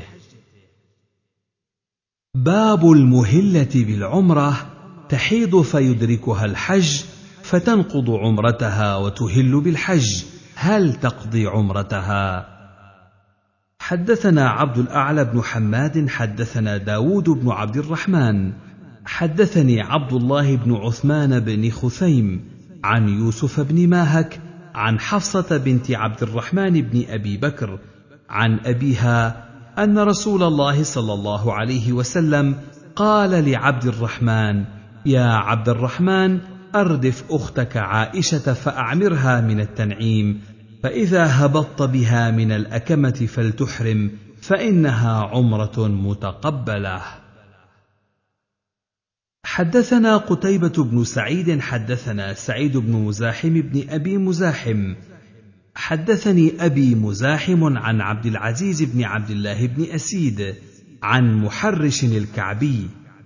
قال دخل النبي صلى الله عليه وسلم الجعرانة فجاء إلى المسجد فركع ما شاء الله ثم أحرم ثم استوى على راحلته فاستقبل بطن سرف. حتى لقي طريق المدينة فأصبح بمكة كبائت. باب المقام في العمرة. حدثنا داود بن رشيد حدثنا يحيى بن زكريا. حدثنا محمد بن إسحاق عن أبان بن صالح وعن ابن أبي نجيح. عن مجاهد عن ابن عباس أن رسول الله صلى الله عليه وسلم أقام في عمرة القضاء ثلاثا.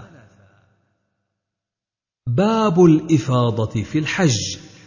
حدثنا أحمد بن حنبل حدثنا عبد الرزاق حدثنا عبيد الله عن نافع عن ابن عمر أن النبي صلى الله عليه وسلم أفاض يوم النحر ثم صلى الظهر بمنى يعني راجعا. حدثنا أحمد بن حنبل ويحيى بن معين المعنى واحد. قال حدثنا ابن أبي عدي عن محمد بن إسحاق. حدثنا أبو عبيدة ابن عبد الله بن زمعة عن أبيه وعن أمه زينب بنت أبي سلمة عن أم سلمة يحدثانه جميعا. ذاك عنها قالت كانت ليلتي التي يصير إلي فيها رسول الله صلى الله عليه وسلم مساء يوم النحر. فصار إلي فدخل علي وهب بن زمعة ومعه رجل من آل أبي أمية متقمصين.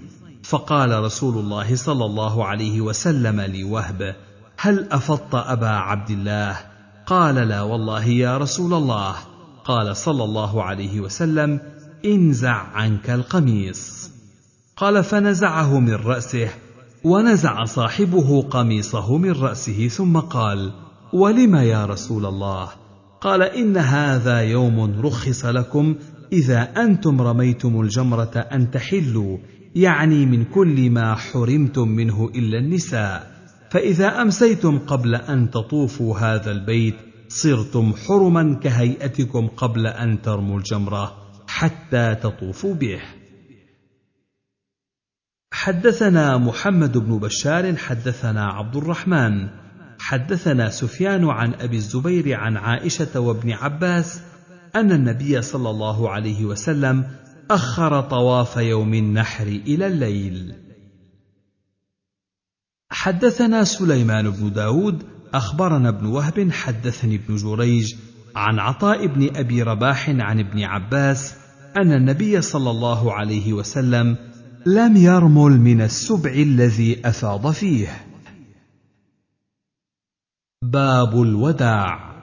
حدثنا نصر بن علي حدثنا سفيان عن سليمان الأحول عن طاووس عن ابن عباس قال كان الناس ينصرفون في كل وجه فقال النبي صلى الله عليه وسلم لا ينفرن أحد حتى يكون آخر عهده الطواف بالبيت. باب الحائض تخرج بعد الإفاضة. حدثنا القعنبي عن مالك عن هشام بن عروة عن أبيه عن عائشة أن رسول الله صلى الله عليه وسلم ذكر صفية بنت حيي فقيل إنها قد حاضت فقال رسول الله صلى الله عليه وسلم لعلها حابستنا فقالوا يا رسول الله إنها قد أفاضت قال فلا إذا. حدثنا عمرو بن عون أخبرنا أبو عوانة عن يعلى بن عطاء عن الوليد بن عبد الرحمن عن الحارث بن عبد الله بن أوس قال أتيت عمر بن الخطاب فسألته عن المرأة تطوف بالبيت يوم النحر ثم تحيض. قال ليكن آخر عهدها بالبيت. قال فقال الحارث كذلك أفتاني رسول الله صلى الله عليه وسلم. قال فقال عمر أربت عن يديك سألتني عن شيء سألت عنه رسول الله صلى الله عليه وسلم لكي ما أخالف. باب طواف الوداع. حدثنا وهب بن بقية عن خالد عن أفلح عن القاسم عن عائشة رضي الله عنها قالت أحرمت من التنعيم بعمرة فدخلت فقضيت عمرتي وانتظرني رسول الله صلى الله عليه وسلم بالأبطح حتى فرغت وأمر الناس بالرحيل. قالت وأتى رسول الله صلى الله عليه وسلم البيت فطاف به ثم خرج. حدثني محمد بن بشار حدثنا أبو بكر يعني الحنفي حدثنا أفلح عن القاسم عن عائشة قالت خرجت معه تعني مع النبي صلى الله عليه وسلم في النفر الآخر فنزل المحصب. قال أبو داود ولم يذكر ابن بشار قصة بعثها إلى التنعيم في هذا الحديث. قالت ثم جئته بسحر. فأذن في أصحابه بالرحيل فارتحل فمر بالبيت قبل صلاة الصبح فطاف به حين خرج ثم انصرف متوجها إلى المدينة. حدثنا يحيى بن معين حدثنا هشام بن يوسف عن ابن جريج. أخبرني عبيد الله بن أبي يزيد أن عبد الرحمن بن طارق أخبره عن أمه أن رسول الله صلى الله عليه وسلم كان إذا جاز مكانا من دار يعلى نسيه عبيد الله استقبل البيت فدعا. باب التحصيب. حدثنا أحمد بن حنبل حدثنا يحيى بن سعيد عن هشام عن أبيه. عن عائشة قالت إنما نزل رسول الله صلى الله عليه وسلم المحصب ليكون أسمح لخروجه وليس بسنة. فمن شاء نزله ومن شاء لم ينزله. حدثنا أحمد بن حنبل وعثمان بن أبي شيبة المعنى. حا وحدثنا مسدد قالوا حدثنا سفيان حدثنا صالح بن كيسان. عن سليمان بن يسار قال قال أبو رافع لم يأمرني رسول الله صلى الله عليه وسلم أن أنزله ولكن ضربت قبته فنزله. قال مسدد وكان على ثقل النبي صلى الله عليه وسلم. وقال عثمان يعني في الابطح حدثنا أحمد بن حنبل حدثنا عبد الرزاق. أخبرنا معمر عن الزهري عن علي بن حسين عن عمرو بن عثمان عن أسامة بن زيد قال قلت يا رسول الله أين تنزل غدا؟ في حجته. قال هل ترك لنا عقيل منزلا؟ ثم قال نحن نازلون بخيف بني كنانة حيث قاسمت قريش على الكفر يعني المحصب. وذلك أن بني كنانة حالفت قريشا على بني هاشم. ألا يناكحوهم ولا يؤوهم ولا يبايعوهم. قال الزهري والخيف الوادي. حدثنا محمود بن خالد حدثنا عمر حدثنا أبو عمرو يعني الأوزاعي عن الزهري عن أبي سلمة عن أبي هريرة أن رسول الله صلى الله عليه وسلم قال حين أراد أن ينفر من منى نحن نازلون غدا فذكر نحوه لم يذكر أوله ولا ذكر الخيف الوادي حدثنا أبو سلمة موسى حدثنا حماد عن حميد عن بكر بن عبد الله وأيوب عن نافع أن ابن عمر كان يهجع هجعة بالبطحاء ثم يدخل مكة ويزعم أن رسول الله صلى الله عليه وسلم كان يفعل ذلك. حدثنا أحمد بن حنبل حدثنا عفان حدثنا حماد بن سلمة.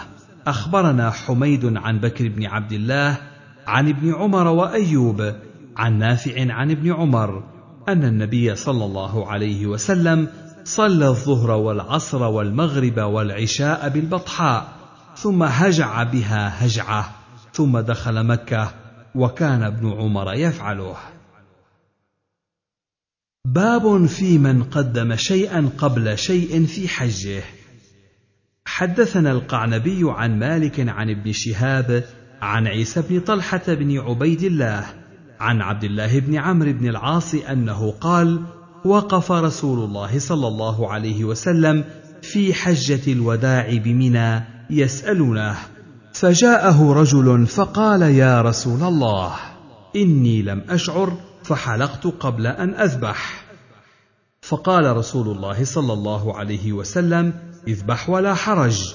وجاء رجل آخر فقال يا رسول الله لم أشعر فنحرت قبل أن أرمي. قال ارمي ولا حرج. قال فما سئل يومئذ عن شيء قدم أو أخر إلا قال اصنع ولا حرج.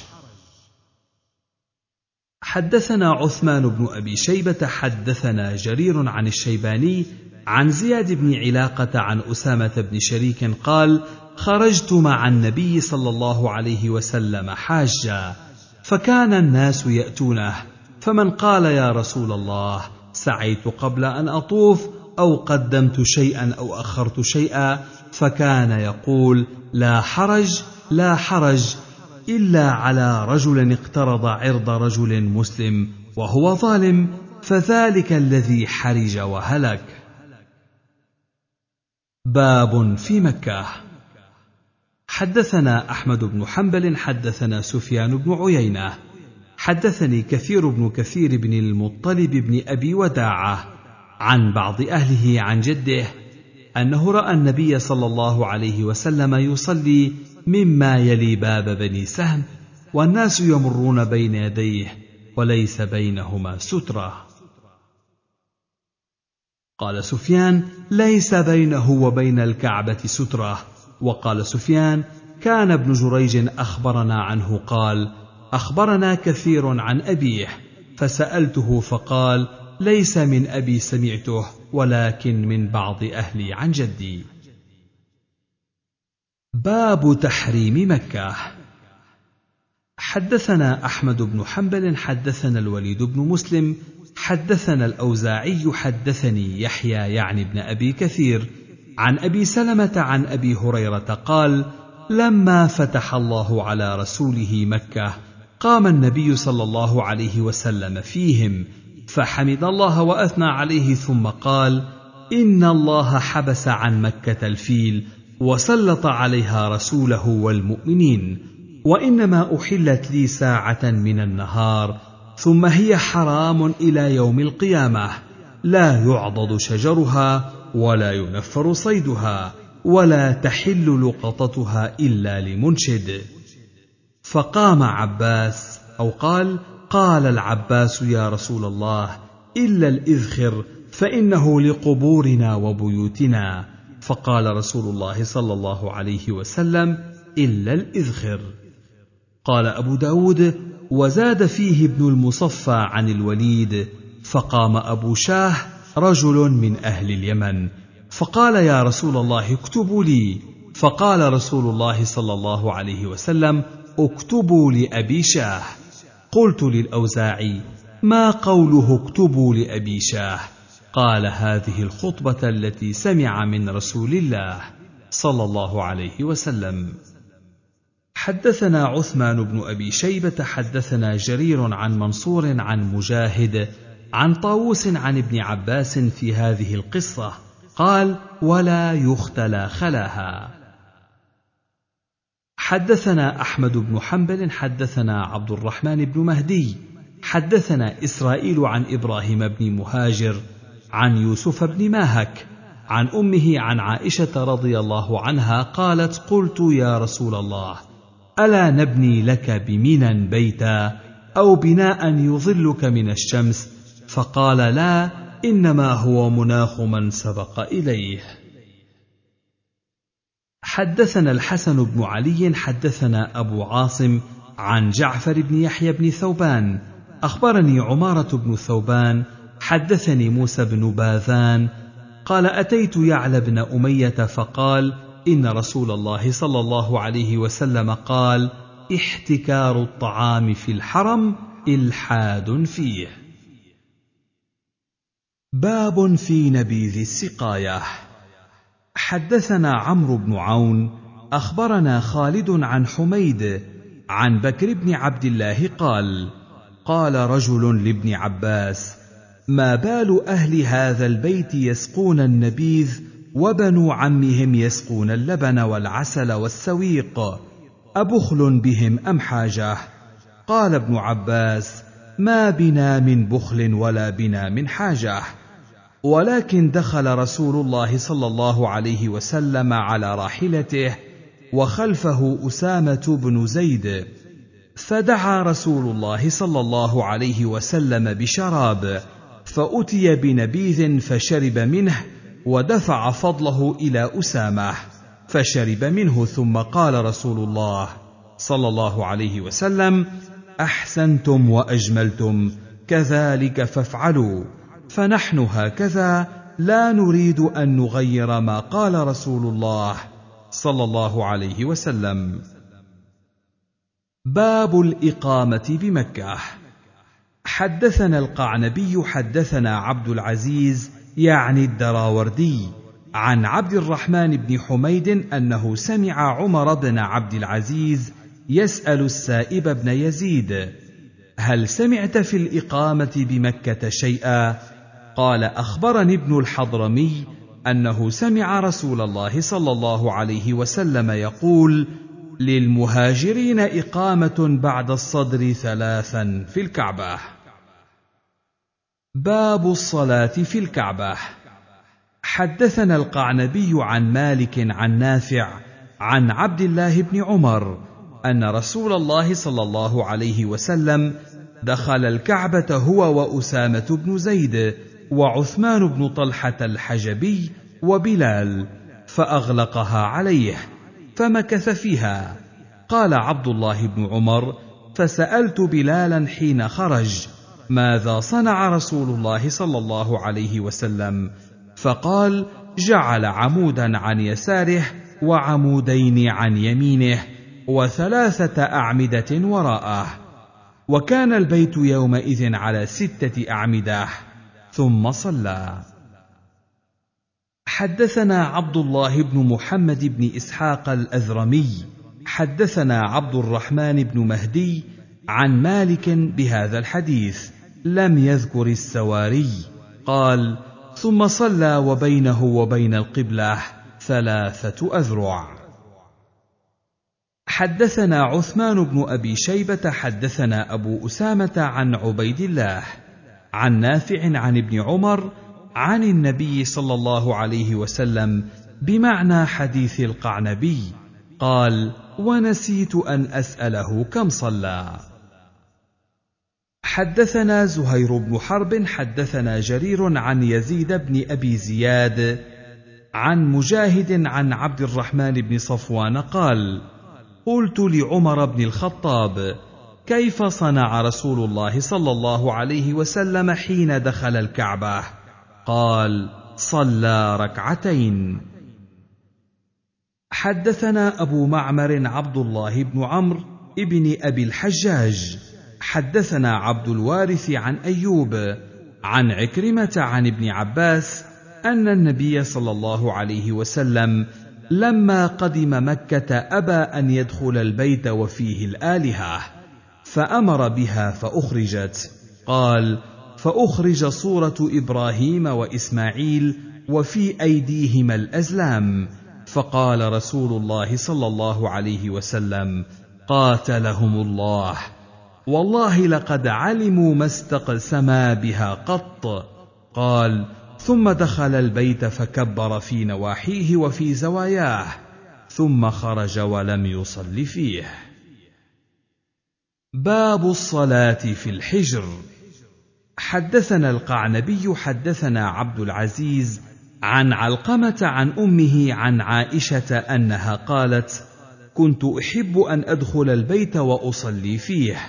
فأخذ رسول الله صلى الله عليه وسلم بيدي فأدخلني في الحجر.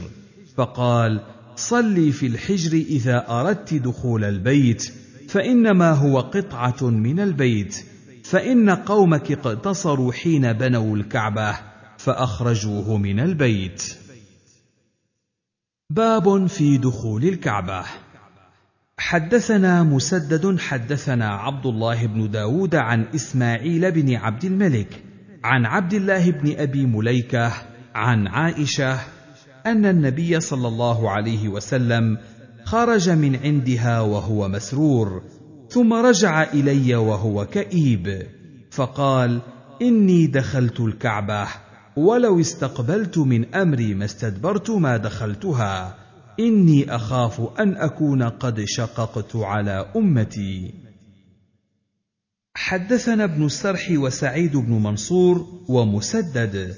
قالوا حدثنا سفيان عن منصور الحجبي. حدثني خالي عن أمي صفية بنت شيبة. قالت سمعت الأسلمية تقول قلت لعثمان ما قال لك رسول الله صلى الله عليه وسلم حين دعاك؟ قال إني نسيت أن آمرك أن تخمر القرنين فإنه ليس ينبغي أن يكون في البيت شيء يشغل المصلي. قال ابن السرح. خالي مسافع بن شيبة. باب في مال الكعبة. حدثنا أحمد بن حنبل حدثنا عبد الرحمن بن محمد المحاربي عن الشيباني عن واصل الأحدب عن شقيق عن شيبة يعني بن عثمان قال قعد عمر بن الخطاب في مقعدك الذي أنت فيه فقال لا أخرج حتى أقسم مال الكعبة. قال قلت ما أنت بفاعل. قال بلى لأفعلن. قال قلت ما أنت بفاعل. قال لم. قلت لأن رسول الله صلى الله عليه وسلم قد رأى مكانه. وأبو بكر وهما أحوج منك إلى المال فلم يحركاه فقام فخرج. باب حدثنا حامد بن يحيى حدثنا عبد الله بن الحارث عن محمد بن عبد الله بن إنسان الطائفي عن أبيه عن عروة بن الزبير عن الزبير قال لما أقبلنا مع رسول الله صلى الله عليه وسلم من لية حتى إذا كنا عند السدرة وقف رسول الله صلى الله عليه وسلم في طرف القرن الأسود حذوها فاستقبل نخبا ببصره وقال مرة وادية. ووقف حتى اتقف الناس كلهم ثم قال إن صيد وج وعضاهه حرم محرم لله وذلك قبل نزوله الطائف وحصاره لثقيف. باب في إتيان المدينة. حدثنا مسدد حدثنا سفيان عن الزهري عن سعيد بن المسيب عن أبي هريرة عن النبي صلى الله عليه وسلم قال لا تشد الرحال إلا إلى ثلاثة مساجد مسجد الحرام ومسجدي هذا والمسجد الأقصى.